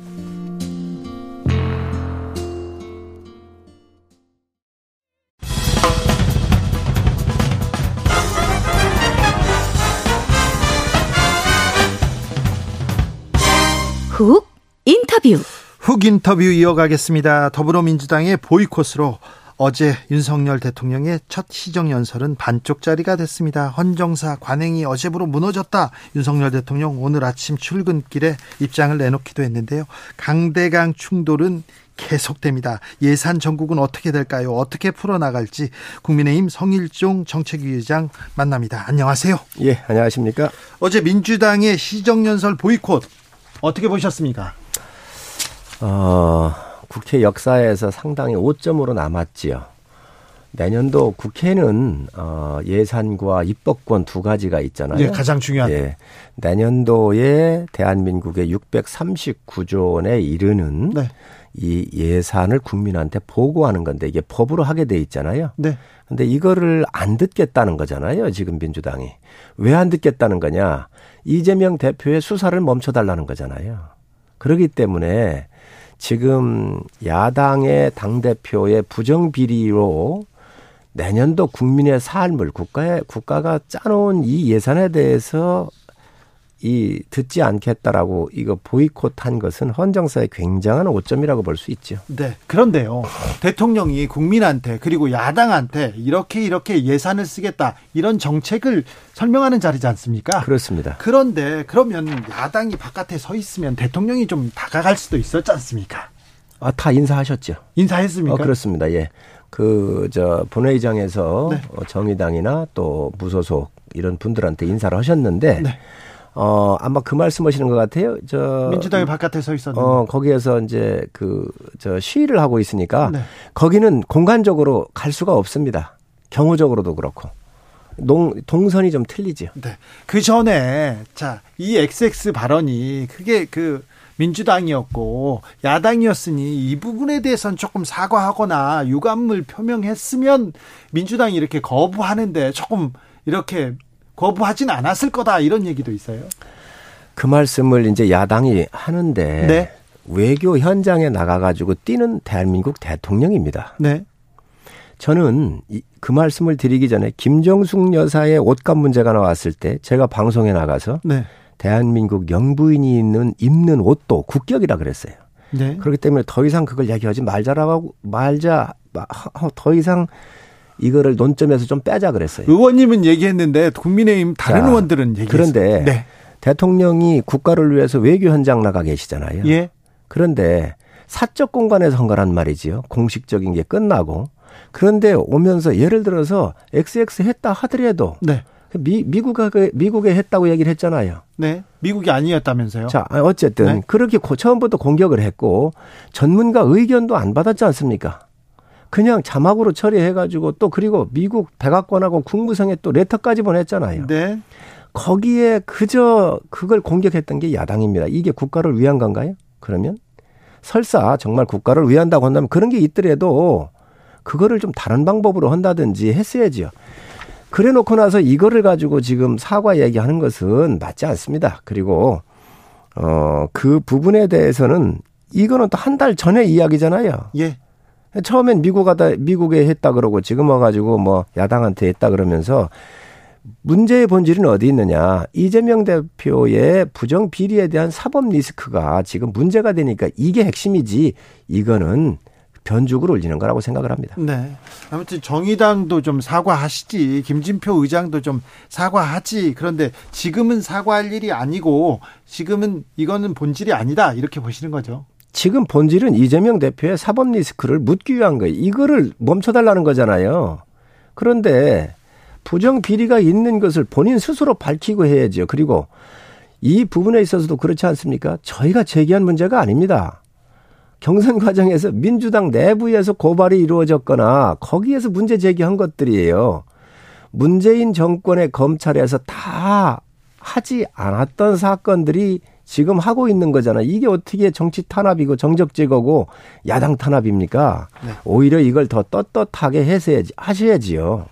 어, 박상훈님께서 타노스와 어벤져스의 싸움이 아닙니다. 이렇게 요즘 영화 얘기입니다. 정치권은 우리나라를 위해서 서로 방법을 이야기하고 더 좋은 방법을 찾아내야 됩니다. 이렇게 어르신 말씀입니다. 예. 자 어제 윤, 대, 윤 대통령이 박 정희 전 대통령 묘소 참배했습니다. 예. 그 자리 같이 가셨죠? 예, 저도 네. 다녀왔습니다. 네. 박정희 전 대통령 보수에 이렇게 결집을 위해서 갔다 이런 해석도 있어요. 저는 우리 윤 대통령의 스타일로 봐서 네. 김대중 대통령의 추모할 때가 오면 전 가실 거로 봅니다. 그래요? 그렇습니다. 그러니 뭐 지켜봐라. 그렇습니다. 보수 예. 결집 그런 거 아니다. 뭐 보수에 대한 메시지 뭐 네. 이런 부분들을 해, 해석하시는 것이 또 정치잖아요. 네, 네. 정치 지도자가 어딜 방문하거나 네. 음, 이제 은유적인 말 한마디를 던질 때 다 해석을 하시지요. 그러나 네. 윤석열 대통령의 스타일로 봐서는 뭐 보수든 진보든 국가에 기여하신 분들에 대한 예우를 갖추시는 거는 늘 갖고 계시기 때문에 저는 네. 김대중 대통령의 또 그런 참배할 시기가 오면 또 그것도 전 가실 거라고 생각을 합니다. 우리 대통령이기 때문에 보수든 또 진보든 여든 야든 다 지금 다 이렇게 아우르고 계시겠죠. 그렇습니다. 한쪽만 보고 정치하는 거 아니겠죠. 그렇습니다. 대한민국 대통령이십니다. 네, 알겠습니다. 어, 예산안 조금 어, 좀 쳐다봐야 될 것 같습니다. 예산안 관련된 연설이었어요. 시정 연설. 어, 그런데요, 음, 긴축재정 초부자 감세 기조를 비파 이, 거 긴축재정 초부자 감세다 이, 거 말이 안 된다 지금 민주당에서 들고 나옵니다 노인 일자리 예산 청년 일자리 예산 지역 화폐 예산 임대주택 예산 이거 다 삭감하는데 이거 잘못됐다 바로 잡겠다 민주당에선 얘기하고 있던데요 야당은 공세를 할 수 있다고 생각을 하고 네. 저희 때도 야당 할 때뭐 네. 뭐 일정 부분 공격한 부분이 있습니다. 예. 그런데 거짓말은 좀 안 했으면 좋겠다. 가짜 뉴스는 없었으면 좋겠다 자, 생각을 거짓말이요? 그렇습니다. 말씀을 정확하게 제가 드립니다. 네. 우선 그 내년도 예산의 방향은 네. 건전 재정을 하기 위해서 우리가 GDP 대비 국가 채무 비율을 50%가 약간 넘잖아요. 네. 그걸 뭐 아끼고 아껴 가지고 49.8%인가요? 이렇게 좀 현재 좀 낮춰 놨습니다. 네. 왜냐하면 우리가 IMF를 겪을 때에 국가 재정이 튼튼했거든요. 부채 비율이 낮았단 말이죠. 네. 그래서 그 위기를 벗어났잖아요. 빨리 벗어날 수 있었어요. 그렇습니다. 앞으로 대한민국한테 올 어떤 위기도 대비를 해야 되기 때문에 네. 건강한 재정이 1번이고 두 번째로는 약자들을 위한 예산은 11% 이상 늘려놨습니다. 아동, 청년, 아동 또 노인 장애인 이런 분야에 대해서 작년 예산 대비 11%를 늘려놨습니다. 약자 복지 어제 대통령도 얘기했는데 약자 예산 늘렸습니까? 그렇습니다. 11%가 총체적으로 보면 늘어났습니다. 대표적으로 장애인들 콜택시 비용이라든지 네. 또그 저 버스 같은 이런 것들을 2천 대를 증 더 올려드리고 저 저 저 증차해드리고 할 수 있도록 네. 이런 것을 포함해서 작년도보다 약자들 격차 해소를 위한 예산의 11%를 증가했다는 말씀 제가 드리고 또 미래를 먹고 살아야 될 거 아닙니까? 네. 그래서 R&D 비용이 작년도 작년도보다 긴축하면서도 3%를 늘려놨거든요. 근데 제가 또 드리는 말씀은 노인 일자리 얘기를 하시는데 네. 노인 일자리가 2만 9천 개가 늘어났습니다. 줄어든 거 아닙니까? 줄어들질 않았습니다. 자릿수가 2만 9천 개를 늘렸습니다. 어떻게 늘렸느냐? 27만 원씩 받는 나가서 하시는 노인 일자리 노인 네. 일자리가 있으면 휴지 죽고 하는 네네. 거 여기서 6만 천 개를 줄였더니 네. 폐륜 예산이라고 그러면서 이것을 줄였다고 얘기를 하는데 네. 여기서 줄인 거 맞습니다. 네. 그런데 20, 한 달에 27만 원 받는 일자리에 나가서 일하시는 분들을 봤더니 60대가 약 11%가 돼요. 예.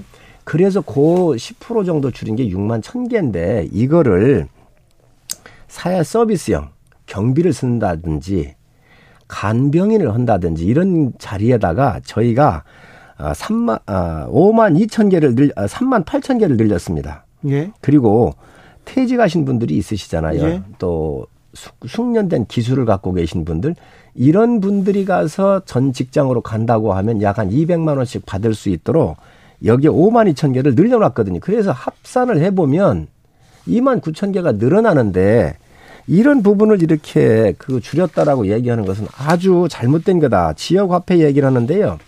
KDI가 분석을 했는데 네. 100원 쓰면 36%밖에 효과가 없는 거예요.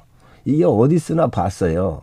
주유소 가고요. 종합병원 가고 대형마트 가더라는 거예요. 네. 소상공인이나 정말로 재래시장에 쓰지를 않더라는 거예요. 네. 그래서 이런 것들을 조정하자고 하는 겁니다. 이걸 갖다가 깎았다라고 얘기하는 것은 정말 가짜 뉴스를 만들고 있다고 생각을 합니다. 알겠습니다. 아무튼 노인 약자 예산 계속 챙기고 있다고 하는데 더 챙겨 주십시오. 그렇게 하겠습니다. 네, 알겠습니다. 음, 정부가 급한 불은 껐습니다. 50조 원을 투입해서. 그런데 지금 건설업계에 굉장히 연쇄도산 우려 낳고 있습니다. 이 김진태 발 채무 보증 불이행 선언 이거 어떻게 이제 이 사태 어떻게 보고 계십니까? 금융시장은 심리적 안정이 굉장히 중요합니다. 그래, 그래서, 그래서 지금 급히 나서셨어요? 그렇습니다. 그래서 주말에도 당정이 협의를 해서 네? 50 조 플러스 알파로 시장의 유동성을 공급을 하겠다. 예. 또 기업이 발행하는 회사채나 CP 같은 경우는 자금 경색이 오지 않도록 지금 8조 원의 기금을 저 저 금액을 16조까지 확대하겠다라고 발표를 했습니다. 네. 지금 전 세계적으로 다 동조화 현상이에요. 고금리, 고환율, 고인플레는 네. 지금 같은 현상 아닙니까? 네. 정말 살얼음판을 걷는 거예요. 여기에 잘못된 하나의 시그널만 가더라도 바로 바로 반응을 하기 때문에 네. 이 심리적인 안정을 지키는 것이 굉장히 중요합니다. 그래서 그렇죠.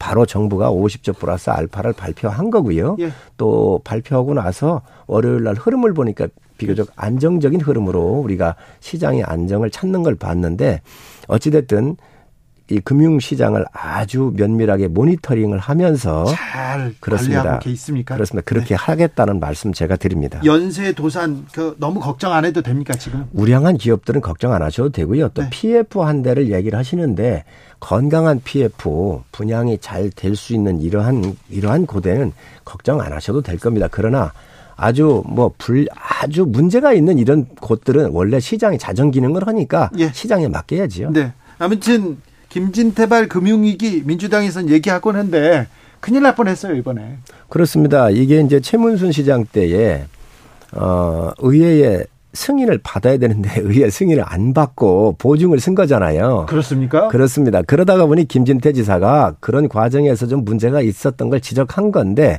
그 과정에 문제가 있었던 것은 있었던 대로 짚더라도 네. 정부가 보증한 것은 갚는 게 맞는 거고요. 예. 그걸 어떻게 뭐 디폴트 선언할 수가 없는 겁니다. 그래서 이번에 그것도 확약을 해드린 겁니다. 그렇습니까?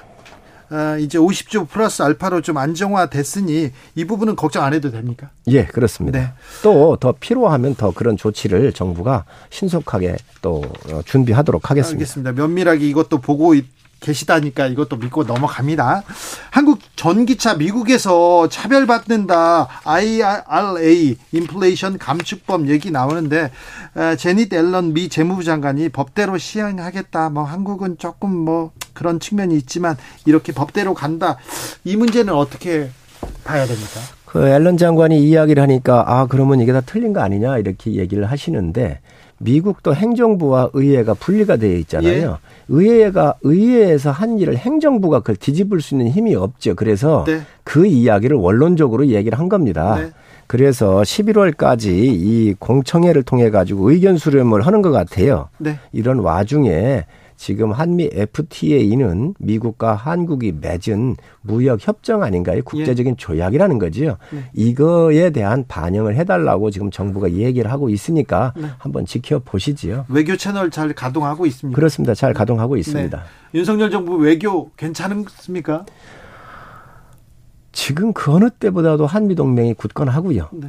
또 미국이 그 이 한국에 대한 네. 여러 가지 지원이나 또 북핵 위기를 대응하는 이런 여러 가지를 보면은 어느 때보다도 외교 채널이 굳건하고 잘 작동되고 있다는 말씀드립니다. 네. 외교 이렇게 해외 순방할 때 작은 작은 사고들이 좀 있었는데 이건 뭐 크게 걱정 안 해도 되는 거죠. 아, 그렇습니다. 네. 지금 저 한미 에, 관계나 한일 관계가 그 어느 때보다도 안정적이고 또 개선되고 있으니까 안심하셔도 될 것 같습니다. 자, 다시 또 정치권 얘기 좀 물어보겠습니다. 어, 정치가 여야가 지금 강대강으로 이렇게 대치하고 있는데 이게 이재명 대표 때문입니까? 그렇습니다. 지금 이 이재명 대표의 방탄 때문에 그런 것이지요. 그렇습니까? 예. 어, 이재명 대표가 방탄 방탄 조끼를 입고 있어서 민주당이 방탄을 하고 있어서 지금 말이 안 되고 있는 겁니까 서로? 지금 문제는 이재명 대표께서 진두지휘하고 계신 거 아닌가요? 민주주의가 퇴행하고 있다 얘기를 하는데 부정비리를 지금 조사하는 게 왜 민주주의의 퇴행이지요? 민주주의를 지키기 위해서는 부정비리를 도려내는 게 맞지 않습니까? 그런데요, 이 근데 대장동 특검자는 어떻게 보십니까? 뭐 수사는 제대로 해야 될 거 아닙니까? 지금 검찰이 수사하면서 문제가 있나요? 문재인 정권에서 네. 검찰 수사를 할 때 이재명 대표가 그렇게 얘기를 하셨습니다. 검찰 수사를 지켜보고 난 이후에 네. 특검을 하겠다 그랬잖아요. 네. 지금 검찰 수사 이제 정권이 바뀌었어요. 그런데 지금 저 그 검찰이 수사하고 있으니 이 검찰 수사를 결과를 지켜보고 미진한 거 있으면 그때 특검을 요구하시면 됩니다. 네. 그래야 그게 순서지 본인이 했던 말을 왜 자꾸 뒤집나요? 문재인 정부에서 대장동 성남 FC 같은 경우 수사할 때 박은정 성남지청장이 그거를 못하게 해서 차장 검사가 나가지 않았나요? 그런 일도 있었습니다. 반발이 좀 있긴 했었는데요. 못하게 했는지는 아직 밝혀지지 않았고. 그런데 대장동 수사가 여러 갈래 있는데 이재명 수사는 열심히 하고 다른 50, 50억 클럽 다른 수사는 안 한다. 이렇게 민주당에서는 얘기합니다.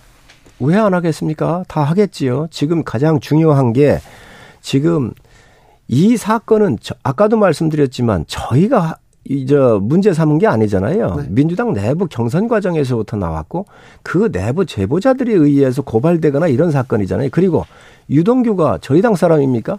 이재명 지사의 가장 핵심 측근에 있었던 사람입니다. 거기 저 거기에 지금 김용 부원장 같은 경우도 이재명 지사의 측근 중에 측근이라고 그랬잖아요. 그리고 이재명 지금 당 대표 주변에 있던 분들이 세상을 다 떴, 떴고 그런 분들이 돌아가셨을 때 아느냐고 물어보니까 모른다고 하신 분이잖아요. 골프 카트를 타고 골프를 치고 요트를 같이 탔는데 여행, 여행을 10박 11일 갔다 와도 모른다고 한 사건이거든요. 그러니 이런 부분에 대해서 저는 이재명 대표가 더 떳떳하다면 이 검찰 조사를 더 적극적으로 전 받으시는 게 맞다고 생각을 합니다. 먼저 그냥 검찰 조사를 받아야 된다. 그렇습니다. 네. 3156님께서 저는 어느 정당에 속하지 않는 사람입니다. 그런 시민인데요. 이재명 대표 수사를 반대하지도 지지하지도 않습니다. 다만 김건희 여사나 대통령 관련 수사도 좀 같은 선상에서 검찰이 대응해야 하지 않을까요? 법무부 장관 또는 대통령 섬기는 것이 아닌 국민을 섬기는 자세가 필요하다고 생각합니다. 이렇게 얘기합니다. 좋은 질문을 해 주셨습니다. 지금 민주당이 프랑카드를 걸었는데 있는데 224대 빵 이렇게 써놨어요. 0. 네. 그러면서 이재명 지사의 그 압수수색은 224번이고 김건희 회사 저 여사는 한 번도 안 했다 이제 네. 이 이야기잖아요. 네. 왜안 했습니까? 문재인 문재인 정부 시절에 탈탈 털었고 압수수색 다 해갔습니다. 2년 9개월인가를 수사를 큰 3년을 했잖아요. 그리고 윤석열 대통령이 검찰총장으로서 계실 때 얼마나 탄압받고 얼마나 많이 찾으려고 했었습니까? 그래서 김건희 여사 수사를 해가지고 이 수사를 했던 실무 검사들이 종결 보고서를 내니까 이거를 사인 안 해줬던 게 이성윤 서울중앙지검장 아니었습니까? 다 수사를 하고 그러면 문재인 검찰이 무능했던 거죠. 그렇게 얘기한다면 다 조사하고 압수수색한 거를 왜 이렇게 그, 저, 저, 224대 0이라고 하는 숫자를 하면서 국민을 호도하는지 모르겠습니다. 문재인 검, 검찰이 무능했다고 하는데 그때 검찰총장이 윤석열 대통령이었대.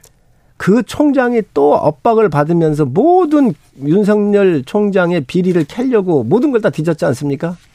자, 이 문제도 좀 물어보겠습니다. 한동훈 법무부 장관 심야 술자리 관련해서 좀 김의견 의원과 설전이 있었습니다. 지금 술자리는 의혹입니다. 지금 밝혀지지는 않았습니다. 어떻게 보셨습니까? 국회에서 묻는 국회의원은요, 네. 국민을, 국민이 묻고 싶어 하는 것을 대신해서 묻는 거예요. 예. 그런데 그 물을 때는 팩트나 이런 것들이 비교적 정확하게 물어야 되고 네. 또 그게 잘못 질문할 수도 있습니다. 네. 사람이 네. 하는 거. 그러면 네. 바로 수정하거나 실수했으면 실수했다고 하면 되는 건데 저는 김의겸 의원, 의원께서 물으실 수 있는 걸 물었다고 치더라도 네. 과했다라고 생각을 합니다. 네.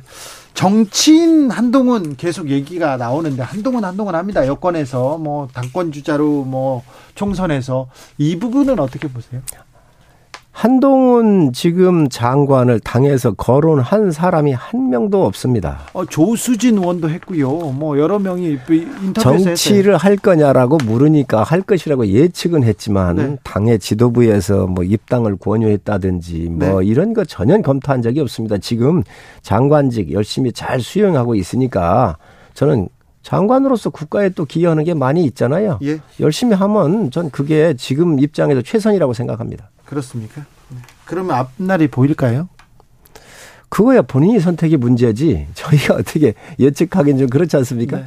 아니 뭐 어떻게 한동훈 법무장관 어떤 결정을 할 것이다. 어떤 정치적 행보를 할 것이다. 보이긴 하지 않습니까? 딱 보면. 많이 시간이 남아 있습니다. 네. 선택은 본인이 하는 것이고요. 네. 정치라고 하는 거에 뛰어들든 안 뛰어들든 그건 본인이 장관직을 다 수행하고 난 이후에 네. 예, 그 이후에 본인이 결정할 문제이지 주변에서 얘기할 사항은 아니라고 생각을 합니다. 알겠습니다. 네. 총선 나갈 거냐고 또 물어보고 싶은데 여기까지 할게요. 네, 자, 네. 의원님 하나만 물어볼게요. 네. 국정원 조상준 전 전이 됐네요. 기조실장 그만뒀다고 하는데 이건 뭐 왜 그만뒀습니까? 저도 잘 모르겠습니다. 뉴스에만 아, 봐서 저도 아직 이거에 아니, 성일정이 모르는 게 어디 있어요? 알려주세요.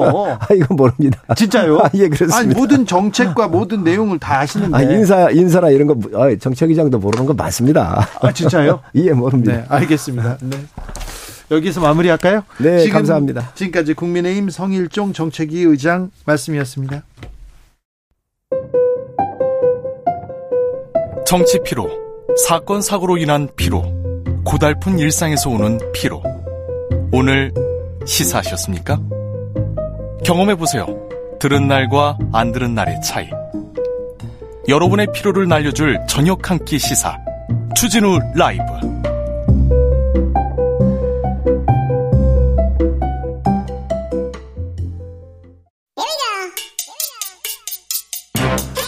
뉴스를 향한 진지한 고민 기자들의 수다. 라이브 기자실을 찾은 오늘의 기자는 한결의 오연서 기자입니다. 어서 오세요. 안녕하세요. 국감 끝났습니까? 네, 끝났습니다. 그러면 이제 국회 뭐 이제 예산 예, 남은 건 이제 연말까지 남은 건 예산 시즌이 네. 남았습니다. 예산 이제 국가 예산을 어디 쓰는지 우리 지자체 우리 동네는 어떤 또 예산을 끌어오는지 그걸로 계속 줄다리기 합니다. 그렇죠? 네. 어제 대통령이 2023년도 예산에 대한 시정 연설도 했고요. 어제 시정 연설도 네. 예산 어떻게 쓰겠다 이 그렇죠. 얘기예요. 네. 그게 이제 주 내용이었는데 어 근데 이제 어제 뭐 보셨다시피 민주당이 불참하면서 굉장히 이제 냉랭한 국회 상황을 보여줬잖아요. 어 오늘 출근길에서 또이또 또 또 또 세게 얘기해 가지고요. 더 냉랭한 분위기는 오래 될거 오래 갈 것 같습니다. 네. 대치 정 전국이 좀 오래 갈 것 같습니다. 뭐 그죠? 이제 어제 불참했던 거를 이제 겨냥해서 하나의 관행으로 굳어져 온 게 무너졌다 이렇게 표현을 했잖아요. 예. 어, 이제 4월 4일부터 예산안 공청회를 시작으로 본격적인 예산 심사가 시작이 되는데 당연히 여기서 여야 힘겨루기가 펼쳐질 걸로도 보이고요. 진짜 싸움은 여기서 되거든요. 네, 이게 돈, 돈이 돈을 걸려 있거든요. 네, 그리고 이제 지역 을 얼마나 이게 잘 챙기느냐를 이제 평가하는 기준이 또 되기 때문에 카드 생각해 보세요. 어떤 예산 내가 얼마 따왔다 그걸 해야 되거든요. 그래서 그렇습니다. 그래서 어 이제 예산안 같은 경우에는 민주당에서는 민생 예산이 지금 이제 정부 예산안에서 많이 빠졌다. 그래서 이걸 증액을 예고하면서 갈등이 생길 걸로 보이고요. 어, 민주당이 특히 이제 초부자 감세로 규정한 그 윤석열 정부 내년도 예산안 심사의 강경한 대응 기조를 재확인하면서 시작부터 좀 험로가 예상이 되고 있습니다. 노인 청년 일자리 그리고 약자 예산 배정했다고 아까 성일종 정책위의장은 말하는데 네. 민주당에서는 노인 약자 일자리 다 예산 삭감했다고 이거 벼르고 있던데요. 네, 민주당이 낸 이름의 정책의 예산은 사실 좀 빠진 것도 정부 안에서 빠진 것도 좀 충분히 약간 있기는 있는데 국민의힘에서 주장하는 거는 그런 정책의 예산이 빠지긴 했지만 그런 정책을 보완하는 정책을 우리가 새로 내서 예산을 더 확충했기 때문에 민생 예산 깎이지 않았다 이렇게 지금 맞부딪히고 있는 상황입니다. 맞부딪히고 있는지 없는지 몰라도요 국민들은 이거 여야 지금 싸움만 하고 있다 뭐 하고 있는지 지금 예산 민생 챙기고 있는지 정책만 한다 계속 이렇게 보여요? 네, 맞습니다. 예산이 사실 20, 12월 2일에 정부 예산이 상정이 되는데 말일까지 통과가 안 되면 전년도 예산에 준해서 어, 예산을 짜게 되는 준예산 사태까지도 지금 갈 수 있다 이런 전망이 나오고 있거든요. 아, 지금 그럴 수도 있죠. 네, 그렇게 되면은 사실 국민들 시선에서는 이제 국회가 민생도 팽개치고 정쟁에만 몰두하는 거 아니냐, 뭐 이런 비판이 나올 가능성이 크고요. 특히나 또 여야가 민생특위라는 걸 구성해서 이제 대선 공통 공약으로 했던 민생 공약들은 빨리 처리를 하겠다라고 했는데 사실 이게 지난 25일에 활동이 끝났거든요. 근데 네. 뭐 예고했었던 뭐 납품단과 연동제라든지 화물차 안전운임제 이런 민생과 관련된 공약은 결국 그냥 상임위로 넘겼기 때문에 음좀 각 당에서의 전 리스크나 정책이나 이런 것들 때문에 민생에는 크게 관심을 안 갖고 있는 거 아니냐라는 비판이 계속 나오고 있습니다. 정치권 보면 국회의원들 보면 속이 터져요. 막 그렇게 생각하는데 잘 생각해 보세요. 작년에도 속이 터졌고요. 재작년에도 속이 터졌어요. 그러니까 너무 그렇게 너무 그렇게 뭐 화내지 마시고요. 다 잘 할 테니까 조금씩 조금씩 나아지고 있으니까 네, 좀 지켜보자고요. 네, 네. 잘 해내리라고 생각합니다. 네. 자, 국민의힘은 전당대회 당권 주자들 들썩거립니다. 네, 당권 주자들 뭐 오늘 윤상현 의원도 이제 당 대표 출마를 사실상 선언을 했더라고요. 오늘이요, 윤상현 의원이? 네, 페이스북에 보니까 이제 준비된 뭐 당 대표 요런 이제 이 와중에 포스터를 올렸던데 준비된 당 대표요? 아, 지금 이분은 정확히 기억이 안 나는데. 이분은 네. 경찰 뭐 조사 뭐 재판 이런 건 다 끝났습니까? 좀 아직 남아 있는 것로도 알고 있고 뭐 가족 관련된 뭐 이런 일들도 좀 있고 좀 네. 평탄한 상황은 아닌 걸로 알고 있습니다. 그래요? 네. 네. 그래 아무튼 출마 선언했고요. 네, 출마 선언을 일찌감치한 당권 주자들 사이에서 지금 뜬금포 공약 경쟁이 좀 벌어지고 있는데요. 그러더라고요. 오늘 김기현 의원이 페이스북에 뭘 썼냐면요. 이 여론 조작으로 국민을 선동하는 세력이 대한민국을 흔들게 놔둘 수 없다. 그래서 포털 댓글 작성자의 국적을 표기하는 걸 의무화하자. 이런 공약을 제안을 했습니다. 국적이요? 이게 저는 몰랐었는데 네. 중국이 중국 동포들을 통해서 이제 한국 포털의 댓글을 조작하고 여론을 조작한다 이런 소문들이 있었나 봐요. 아니요, 소문이 아니라 일부 극보수, 극 주장을 하죠. 네, 유튜버들이 하는 얘기예요. 네. 근데 황교안 대표 체제 때는 실제로 이 법 개정안을 발의한 적이 있었다고 합니다. 그건 한교안 전 한교안 대표 시절이고 자유한국당 얘기인데 아직도 이런 얘기를 오히려 조금 극우, 극보수, 보수 쪽에서 그쪽을 향해서 던지는 아, 아, 공약이 많습니다. 왜 그러냐면 당원들 당심 잡으려고. 네, 당심 비율이 또 높아진다는 얘기도 있다 보니까 이런 선명성 경쟁이 좀 불을 붙은 모양새입니다. 어제 조경태 의원 주진우 네. 라이브에 와가지고 네. 어우 지역 구민들이 사하구에 핵 들여놓자 그러니까 찬성한다 막 그, 그런 얘기를 해가지고 깜짝 놀랐어요. 특히 이제 북핵과 관련해서는 좀 앞서 나간 주장들이 당권 주자들 사이에서 많이 나오고 있죠. 아 위험합니다. 네. 응원 문자를 받고 있다니요. 아유 응원 응원 문자 말고 또 비난 문자도 많이 받는데 조경태 의원도 또또 또 지르셨더라고요. 네 어제 그 비례대표 폐지하고 의원 수 줄이자 이 얘기를 한 데 이어서 오늘은 오늘은 정당 국고보조금 제도를 폐지하자고 주장을 했습니다. 네. 각 정당이 제대로 감사도 안 받고 있는데 소중한 세금이 정당의 쌈짓돈으로 전락하고 있다 이런 주장이고요. 네. 뭐다 문제 의식이 있는 그런 내용이기는 하지만 뭐 아예 폐지하거나 없애자 이런 포퓰리즘식으로 공약 무리수가 이어지는 거에 대해서 당 내에서도 좀 비판이 나오고 있습니다. 자, 이 부분은 국민들은 찬성할 텐데요. 아마 그 당 내에서 의원들이 절대 도장을 안 찍어줄 건데, 네. 좀 무리하게 던지네요. 네, 전당대 준비 모드에 이제 본격적으로 들어가다 보니까 다, 다 좋으니까 핵 네. 가지고 얘기 안 했으면 좋겠습니다. 핵 장난 안 했으면 좋겠어요. 네. 음, 민주당은 어, 지금 야당 탄압 얘기를 하지만 사실 그런데 굉장히 좀 고민에 빠져 있어요. 네, 안에서는 좀 고심에 많이 빠져 있는 모양입니다. 사실 그 유동주 유동규, 전 본부장이 뭐 지금은 좀 이제 발언을 줄이고 있지만 주말 사이에 굉장히 폭탄 발언들을 많이 쏟아냈잖아요. 그 많은 발언을 검찰에 또 그리고 재판에서 그렇죠. 쏟아내고 있습니다. 네, 이게 사실상 유동규가 변심을 했다 이렇게 민주당은 보고 앞으로 어떤 말이 나올지 어 좀 좀 촉각을 곤두세우고 있는 상황입니다. 변심은 했다지만 이재명 대표 가까이에 있었던 사람이었고 네. 그리고 지금 이재명 대표를 향해서 목소리를 내고 있기 때문에 네. 굉장히 네. 좀 곤혹스러운데 네.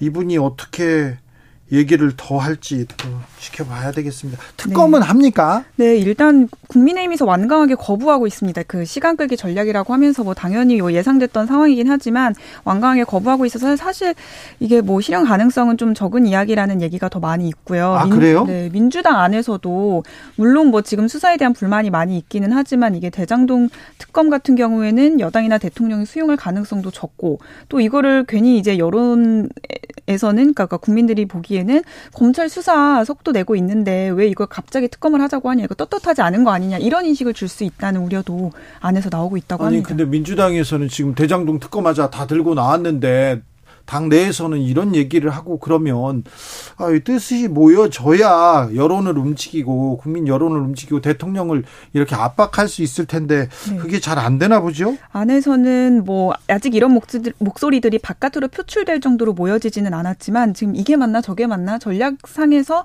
어떻게 가야 할지에 대한 좀 얘기들이 좀 여러 방향으로 나오고 있다고 합니다. 네, 아, 네. 민주당 그리고 이재명 대표의 고민은 깊어질 수밖에 없네요. 네.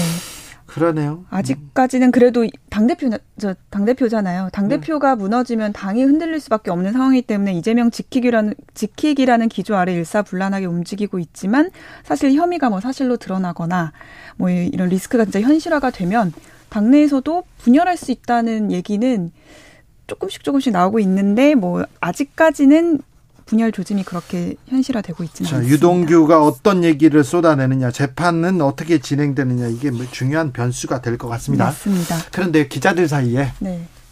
김의겸 한동훈 두 충돌은 어떻게 봅니까? 특별히 한결의 기자들은 뭐라고 합니까? 어... 자, 전 한결의 기자 김의겸 의원 얘기를. 아, 제가 이제 입사했을 땐 이미 안 계셨었기 때문에. 아, 그랬어요? 네. 아, 못 보셨구나. 그런데 뭐래요? 음, 좀 이렇게 아직 진짜가 드러난 게 건 없지만 어제 뭐 이세창 총재, 이세창 네. 씨라는 분이 이제 직접 나와서 막 기자회견도 하고 울분을 막 토하면서 사실이 아니다 뭐 이런 식으로 얘기를 했잖아요. 어, 좀 일단은 뭐가 진실인지를 좀 지켜봐야 되지 않겠느냐라고 하는 목소리. 자, 내 눈을 바라보고 네. 왜? 자, 보고 그런데 기자들이 가 보면 될 거 아니에요. 청담동에 30명, 한 네. 50명 모일 수 있는 그런 바 몇 군데 없거든요. 네. 몇 군데 없어요. 전화 돌려보고 네. 그 주변에 발레 파킹하는 분들 이렇게 쭉 해보면 금방 나오거든요. 그 법조에서는 좀 열심히 하고 있는 것 같아요. 그래요? 한동훈 장관은 어쨌든 법조부 법조에 이제 이건 장관이잖아요. 좀 곤혹스럽습니까? 이 얘기는? 아, 어쨌든 그래서 이건 지금 진실이 뭔지 그리고 뭐 거기에 출연하고 거기에 이제 같이 나왔던 뭐 첼리스트라든지 뭐 이런 분들에 대한 루머가 지금 너무 많이 받은 글이 막 이렇게 돌고 돌아다니고 있어서 네. 진위 여부를 지금 판단하기가 굉장히 좀 어렵고 혼란스러운 상황이긴 아, 합니다. 아 이거 이거 재밌는데 빨리 취재해봐야 되는데. 한동훈 장관이 너무 장관직까지 걸어가면서 막 이제 아니라고 하니까 좀 더 헷갈리는 것 같아요. 아, 그런데 기자 출신 김의겸 의원이 네. 좀 팩트 체크 했을 것 같은데, cross check 했을 것 같은데. 그랬을 거예요. 아마 의원실 자체가 거의 이제 기자 편집국처럼 돌아가고 있는 상태여서 엄청나게 이제 크로스 체크도 하고 취재도 했을 건데 왜 이런 무리수를 뒀지라고 하는 목소리들이 사실은 더 많습니다. 알겠습니다. 이 사실관계를 좀 좀 확인해보고 좀그 정리되면 그때 전해드리겠습니다. 기자들의 수다 한결의 오연서 기자였습니다. 감사합니다. 감사합니다. 교통정보센터 다녀오겠습니다. 김한나 씨.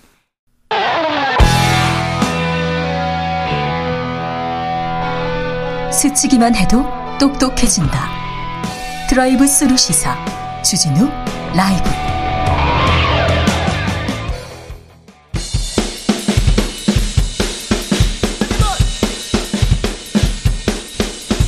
틱탁 틱탁 틱탁 현란한 입담의 환상 드립을 오늘 이 뉴스를 주목하라 이슈 티키타카 머리끝부터 발끝까지 핫 이슈 더 뜨겁게 이야기 나눠봅니다. 청코노 최진봉 성공회대 교수. 예, 안녕하십니까. 최진봉입니다. 홍코노 김병민 국민의힘 비대위원. 예, 안녕하세요. 반갑습니다. 네. 어제 윤석열 대통령이 음, 박정희 전 대통령 서거일 전후에서 묘소를 찾았습니다. 굉장히 이례적이었는데요. 네. 저도 같이 갔습니다. 같이 갔어요? 네. 그래서 어제 오후 3시 경쯤이었던 것 같은데요. 뒤에 서 있더라고요. 비대 국민의힘 비대위원들도 다 서 있더라고요. 비상대책위원 당 대표 당 대표 지금 비상대책위원장이니까 정진석 위원장 당 지도부 다 갔고요. 네. 또 대통령실에서는 안보실장 그리고 보훈처장 여러 사람들이 그러니까, 많이 나왔습니다. 그런데요. 네. 왜 지금? 근데 홍보수석이 없었어요. 대변인도 없었고. 그러니까 이걸 뭔가 사람들에게 알리려고 했던 모습보다는 정말 박정희 전 대통령 서거를 추념하기 위한 모습에서 갔던 건데 한 번도 전직 대통령, 현직 대통령이 간 적이 없지 않냐 박 전 대통령을 빼고 그래서 지금 이례적이지 않냐 얘기를 하는 거잖아요. 그래서 보수 진영에 대한 결집을 강화하기 위한 포석이 아니냐 이렇게도 얘기를 하는데 그렇게 분석할 수밖에 없죠. 그렇게 분석하는 분들이 많은데 대통령 당선되고 첫 해잖아요. 그러니까 윤석열 대통령이 항상 얘기했던 그 과정들이 있게 되는데 역사의 고른 평가들을 늘 받으려고 노력하지 않습니까? 지난 5월 달 5.18 광주 민주화 운동을 기념하는 날에는 아예 열차 하나를 다 빌려서 여기에 국민의힘 의원들 전체가 다 광주를 향합니다. 국민의힘 보수정당 정치인 중에서 한 번도 해본 적이 없는 이례적인 일이었죠. 그렇죠. 네. 그러니까 이런 일들을 박정희 전 대통령 서거 하루 전이기 때문에 그날에 맞춰서 또 추념을 한 거고 또 5.18 민주화운동에 대한 그날에 맞춰서는 당 전체가 다가는 또 이례적인 일들을 벌인 건데 이런 모든 일들이 결국은 역사를 있는 그대로 평가하고 또 존중하고 공과 과에 대해서 기억하기 위함이 아닌가 저는 이렇게 생각합니다. 왜 지금 음. 박 정희 묘소일까요, 교수님? 지지율이 낮아서요. 네. 지지율이 낮아서. 아, 그렇습니까? 그러니까 지지율이 지금 20% 후반대 30% 왔다 갔다 하잖아요. 거기서 지금 박스권에 갇혀 있는데 그러다 보니까 지지율을 좀 높이기 위해서는 지지층 결집이 필요하다고 본 것 같아요. 특히 이제 박정희 전 대통령의 향수를 갖고 있는 분들이 계시잖아요. 네. 그러니까 전통 지지층에서도 제가 볼 때는 일부는 지금 윤석열 대통령 지지를 철회했다고 보여요. 왜냐하면 20%대라고 하면 사실은 보수가 한 35%는 되는 걸로 저는 보는데 개인적으로. 그 정도가 안 나온다고 하면 보수 진영에서도 일정 부분 또 윤석열 대통령에 실망한 부분이 있지 않냐. 네. 그런 부분들을 좀 어, 회복하기 위해서는 보수층이 결집이 필요했고 특히 이제 박정희 전 대통령을 또 참배한 건 특히 이제 경제 문제 요 문제인 것 같아요. 그러니까 경제 성장이라고 하는 박정희 전 대통령의 뭐 공과가 여러 가지가 있지만 뭐 긍정적으로 평가하는 부분 중에 이제 그런 부분들 산업 뭐 어, 혁명, 산업 발전 이런 부분들에 대한 이제 보수 진영이 좀 그 지지가 있지 않습니까? 이런 네. 부분들을 좀 이미지를 가져오고 싶어 하는 것 같아요. 그런 부분들이 결국은 지지율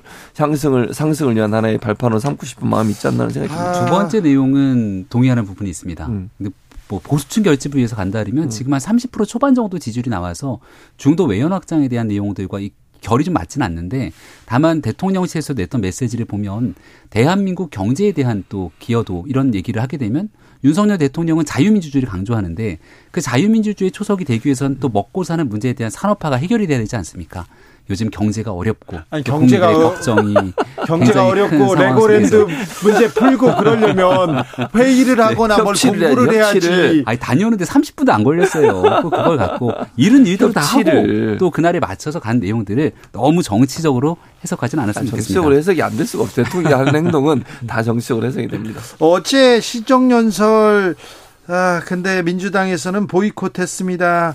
김영민 네.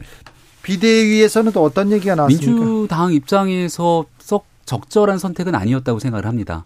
그러니까 헌정사에 처음 있는 일 아닙니까? 들어가서 뭐 팻말도 이렇게 할 수 있고 대통령이 얘기하는 내용들 보면서 고개를 저을 수도 있고 손가락으로 가입표를 할 수도 있고 의사표시는 할 수 있다고 보지만 국민이 부여한 그 권한들을 본인들 스스로가 반기하는 것들은 이게 민주당 입장에서 별로 효과적이진 않다. 그리고 팻말에 있는 많은 내용들이 네. 막 여러 얘기들 하게 되는데 결국 이재명 대표에 대한 수사가 못마땅한 거 아닙니까? 아니 그런데 그러니까, 네. 김병민 위원 만약에 네. 민주당 의원들이 국회 본회의장 갔어 보고 한말 듣고 있으면 그걸 그걸 가지고 또 뭐라고 할거 아니에요? 지금 있는 보이콧만큼 비판했겠습니까? 다만 팻말을 들고 있는 내용들도 국민들이 공감할 정도의 내용들이 있어야 되는데 지금은 이재명 대표 수사가 들어가고 난 다음부터 기류가 바뀐 거거든요. 아니 검찰과 대통령 그리고 집권당이 한 몸이 아닐진데 이런 내용들을 좀 떨어뜨려서 생각하는 지혜가 필요하다고 생각합니다. 그런데 자 그러면 이재명 대표 관련된 수사고 주변 사람들 이렇게 음. 재판이고 검찰 수사고 그런데 네. 왜 이재명 대표 관련된 수사 결과가 계속 나오고 검찰 수사가 계속 이렇게 진행되고 있는데 대통령 음. 지지율은 지지부진할까요? 민주당 지지율은 일단은 갤럽 조사 기준으로 그 체포 이후로 쭉 빠진 것 같고요. 빠졌어요? 네? 뭐가 빠져요? 그러니까 갤럽 여론조사에서 정, 그러니까 리얼미터 여론조사 네, 말고 네, 네. 갤럽 여론조사가 매주 금요일에 나옵니다. 네. 그래서 그 전주보다 자 확인할게요. 예, 김영 부원장 긴급 체포 이후 여기에 대해서 빠졌어요? 민주당 지지율 빠졌죠? 쭉 빠졌어. 확실히 빠졌습니다. 네, 티가 날 정도로 이번 주 금요일에 내일 모레니까 한번 지켜보시면 저는 좀 더 빠지지 않았을까 생각하는데 네. 그 내용은 그 내용이고 다만 대통령 지지율, 국민의힘 지지율 그대로입니다. 당연히 이재명 대표 수사는 수사고 네. 우리는 그것과 별개로 어려운 경제 문제 그리고 오늘 부동산 정책도 국토부가 발표했는데 네. 청년의 내 집 마련이나 이런 일들을 위해서 열심히 노력해야죠. 교수님 개요 불러드릴게요. 네. 뭐 윤석열 대통령의 국정 운영 지지율은 27%입니다. 네. 어, 정당 지지도는요. 국민의힘과 더불어민주당 각각 33%로 동률입니다. 동률인데 뭘 빠져 민주당은 전주 대비 5% 어, 하락했습니다. 5% 하락. 아니, 그러니까 하락했어도 똑같잖아요. 무슨 차이가 있는 게 아니, 고 민주당이 빠지고 국민의힘 그대로 다 말씀드렸잖아요. 한국갤럽이 지난 18일에서 20일 네. 조사한 거고요. 음. 중앙선거 여론조사 심의위원회 홈페이지 참조하시면 됩니다. 교수님. 예, 저는 이렇게 생각해요. 지금 야, 민주당 의원들이 이렇게 하는 것은 의사 표현 중에 하나라고 생각해요. 지금 어, 김병민 어, 비대위원 얘기했던 것처럼 안에 들어가서 다른 표현을 할 수도 있고 예전에 뭐 국민의힘의 전신에서도 예컨대 뭐 근조환을 단, 네. 근조 리본을 단다든지 뭐 마스크를 쓴다든지 엑스표를 한다든지 네네. 그렇게 할 수도 있고 로텐도에 서서 대통령을 향해서 어, 침묵 시위도 할 수 있고 할 수 있다고 봐요. 그건 문제라고 저는 보지 않고 저는 대통령이 그럼에도 불구하고 저는 눈길도 안 주고 갔어요. 그 지나갈 때 앞에 보면요. 경호원에 쌓여가지고 앞에서 그, 그 민주당 의원들이 피켓 들고 있었잖아요. 정말 대통령은 어느 한 정당의 소속이 아니잖아요. 아무리 국민의힘에서 배출한 대통령이라 하더라도 최소한 가서 악수라도 청 있어야 돼. 만약에 네. 피켓 시위를 하고 있는 음. 민주당 의원들한테 뚜벅뚜벅 걸어가서 그러니까. 무슨 얘기를 하고 악수를 음. 청했다. 그러기만 했어도 좀 어, 다르죠. 경호 쪽에서 아마 반대를 했을 거예요. 왜냐하면 굉장히 좀 강경 대치 국면이 있었던 상황인데 여기에서 과거에 국회에서 최루탄 터뜨렸던 분도 계세요. 그 어느 정당인지 기억도 나실 텐데. 아니 그런데 그거 네, 민주당은 상관없죠. 이상하고 그게 아니 근데 강경한 대치 국면 속에서 혹시 모르는 상황이 있다면 오히려 경호 입장에서는 최대한 문제가 없기를 바랬을 거고 민주당도 나름의 예를 지켰다고 보는 게 대통령이 입장할 때는 자 지금부터는 침묵으로 일관합니다라고 강경한 메시지를 내는 걸 약간 낮췄거든요. 네. 그러니까 당연히 대통령 입장에서는 가서 악수도 청하고 대화도 하고 싶은 마음이 왜 없었겠습니까? 만약에 그랬다면 국민들은 아, 다르겠습니다. 그런데 그럴 수 있는 국면이 음. 아니었기 때문에 아니, 그런 분위기들이 아. 조성이 됐다면 나갔겠습니까? 아니, 분위기가 아니라니까. 왜냐하면 네. 지난번에 문재인 대통령 기억나세요? 그때 그 여기다 까만 리본 달고 리본. 근조 리본 달고 있을 때 대통령이 직접 찾아갔어요. 야유하고 이랬는데 기억나시죠? 네. 뒤로 가가지고 원내대표하고 대표하고 악수했어요 그때. 다 그때 반대하고 문재인 대통령 시정연설에서 음. 막그 반대하는 입장이 있었고 야유도 보내고 이랬었는데 일부러 찾아가서 악수를 정해서 악수를 한 장면이 있어요. 대통령도 야당을 찾아가서 악수하던데요. 아 그러니까 제 말은 이번에 아니 정의당이요? 이번에 그건 정의당 의원, 네, 조정은 의원, 민주당, 조정은 의원. 그러니까 너무 이렇게 꽁하고 그러면 안 돼. 대통령이 돼가지고 아니, 협치를 아니라. 그리고 협치라고 하는 것은요 야당이 저렇게 나오다 대통령 입장에서는 국정 파트너로 인정을 해야 돼요. 왜냐하면 본인이 좋든 싫든 국정을 운영하는데 야당이 도움이 없으면 국정 운영이 어려워요. 그 어려운 상황으로 빠지는 것은 본인도 어려운 것이고 국가가 상당히 어려워집니다. 그렇죠. 네. 그래서 대, 어쨌든 국정 책임은 야당이 지는 게 아니라 대통령이 지는 거예요. 그러면 조금 넓은 마음으로 야당이 그렇게 나오더라도 가까이 가서 악수하려고 하고 화해하려고 하고 들어주려고 하고 이런 노력이 필요해요. 만약에 이번에 음. 손을 내밀었다면 네. 아마 대통령에 대한 대통령은 노력하는데 아, 그런 모습이 야당이 생기죠. 그렇지 음. 야당이 지금 안 도와주나 너무 좀 사사건건 음. 시비거나 이런 음. 생각도 그러니까 다들, 할 수도 있는데 다들 그런 생각을 하시죠 이제 그랬으면 어땠을까 네. 옛날에 그 조국 전 장관도 그러지 않았습니까? 법무부 장관은 안 했더라면 어땠을까? 아이고 여기서 조국 장관이 그런 얘기를 했다니까요. 그때로 돌아간다면 안 했을 조국이야. 것이다. 지금 민주당 입장에서도 지금 그때로 돌아간다면 아 보이콧 하지 말고 들어가서 차라리 대통령과 뭔가 모종의 만남을 추진하는 게 어땠을까 여러 생각들을 할 겁니다. 이게 어느 한쪽에서 딱 꽉 막혀 있는 것은 아니기 때문에 그런 여지도 충분히 남아 있다 생각하고요. 이제 중요한 건 내년도 예산안에 대한 처리 통과가 남아 있는데 국민들은 벌써부터 파행으로 준예산 되는 거 아니냐 이렇게 걱정하시거든요. 예. 그러니까 이 내용들을 풀어가기 위한 정치력들이 남아 있는 만큼 정치를, 아니 정치력을 네. 대통령이 발휘해야 된다니까요. 대통령도 하기 위한 노력을 하겠죠. 아, 노력을 하는 모습이 지금 있는 보인다니까? 과정에서 이재명 거죠? 대표의 수사 문제가 딱 얽혀져 있을 때그 네. 문제만 갖고 민주당이 스크럼을 짜게 되면 아무래도 이 중간에 네. 출구를 찾기는 좀 쉽진 않아 보입니다. 1015님께서 민주당이 협치를 위해서 윤석열 대통령에게 먼저 손 내밀어도 좋지 않았을까요? 음. 그러게 말입니다. 네. 민주당도 또 거기 가서 얘기를 했다면 그러면 또 국민들은 어떻게 생각했을까요? 근데 이제 여기 민주당 입장에서는 그게 여러 번 얘기를 했잖아요. 예를 들면 대통령이 사과도 요구했고 협치에 대한 여러 가지 노력들을 얘기했는데 대통령의 입장은 제가 아까도 말씀드렸잖아요. 국제 운영의 최종 책임 대통령이 지시는 거예요. 만약에요. 국정이 뭐 야당이 어쨌든 협조를 안 해줬든 협치를 안 해가지고 그렇죠. 이런 문제가 발생해도 최종적으로 대통령이 네. 책임을 지는 거예요. 그렇죠. 그러면 대통령이 먼저 손을 내미는 게 맞다고 저는 봐요. 그러니까 야당을 어떤 형태로든 좀 국회에서 도움을 받을 수 있도록 적극적으로 노력하는 모습을 보여주시는 것은 대통령에서 반드시 해야 된다고 저는 봅니다. 참 어제 생각해 보면 10월 25일이 아, 민주당에게도 그리고 음. 대통령한테도 굉장히 좋은 기회였는데 음. 아무튼 이렇게 평행선을 달립니다. 강대강 대치는 계속됩니다. 한동훈 장관과 김의겸 의원의 네, 강대강 대치는 어떻게 보셨습니까? 아, 저는 질의는 할 수 있다고 생각해요. 네, 네, 그러니까, 물어볼 수 있죠. 어, 그러니까 왜냐면 그 녹취록이 물론 지금 이제 뭐 아까 들어오기 전에 김병민 비대위원한테 제가 물어봤더니 네. 그 녹취록이 조작될 수도 있다 이런 얘기를 하시더라고요. 근데 조작이 아니라 네. 녹취에 얘기한 얘기가? 사람이 네. 사실이 다른 걸 얘기할 다른 걸 얘기할 수도 있다 뭐 이런 얘기를 하셨어요. 그러니까 네. 그럴 수도 있겠죠. 근데 처음에 이제 제보를 받아서 녹취를 들었을 때 아, 이런 얘기 있으면 이건 좀 심각한 문제네. 왜냐하면 일단 녹취를 듣고 나면 일반인들이 어쨌든 녹음을 한 거잖아요. 현장에 있던 분으로 들리는 것이고 그러면 당사자한테 나왔으니까 장관에게 그런 일 있습니까?라고 물어보는 건 저는 당연히 할 수 있다고 봐요. 네? 국회의원이 그 정도로 못할 거면 뭐 물어보지도 말라는 거예요. 그리고 국회의원이 모든 사람의 사실관계를 다 확인하고 물어볼 수도 없는 거잖아요. 네. 근데 그걸 너무 그냥 그 반응 자체가 한동훈 장관의 반응 자체가 너무 그냥 뭐랄까요 흥분하시고 막 네. 이러셔가지고 네. 그런 부분은 저는 부작절하다고 생각해. 아니 그러니까 냉정하게 아닙니다. 그런 적 없습니다. 간 적 없습니다. 왜 그렇게 말씀하십니까? 확인하고 얘기해 주세요. 라든지 그렇게 이렇게만 얘기하면 문제가 없어요. 근데 이제 그거를 왜 이렇게 막 거짓말장이라고 하고 막 이렇게 하시는 게 너무 하시면 도리어 본인의 어떤 답변 태도 때문에 이 본질과 다르게 본인에 대한 비판의 여론이 생길 수 있다는 거죠. 법무부 장관이 법적 책임도 묻겠다 이렇게 얘기했습니다. 한동훈 장관 입장에서는 한두 번이 아니니까. 그 지난번에 이재정 의원 관련돼서도 가짜 뉴스를 유포하지 않았습니까? 어떤? 이재정 의원을 한동훈 장관이 막 먼저 쫓아가고 악수를 했다. 아, 네. 근데 그 내용이 사실이 아닌 것으로 밝혀졌음에도 불구하고 여기에서 김의겸 의원은 사과를 하거나 후속적인 조치를 하지 않았습니다.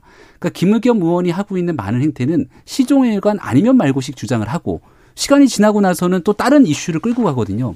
이런 경우에는 뉴스를 처음부터 끝까지 다 안 보게 되는 국민들도 많기 때문에 그때 한 김의겸 의원이 얘기했던 장면 하나만 잔상에 남아있을 경우도 존재합니다. 음.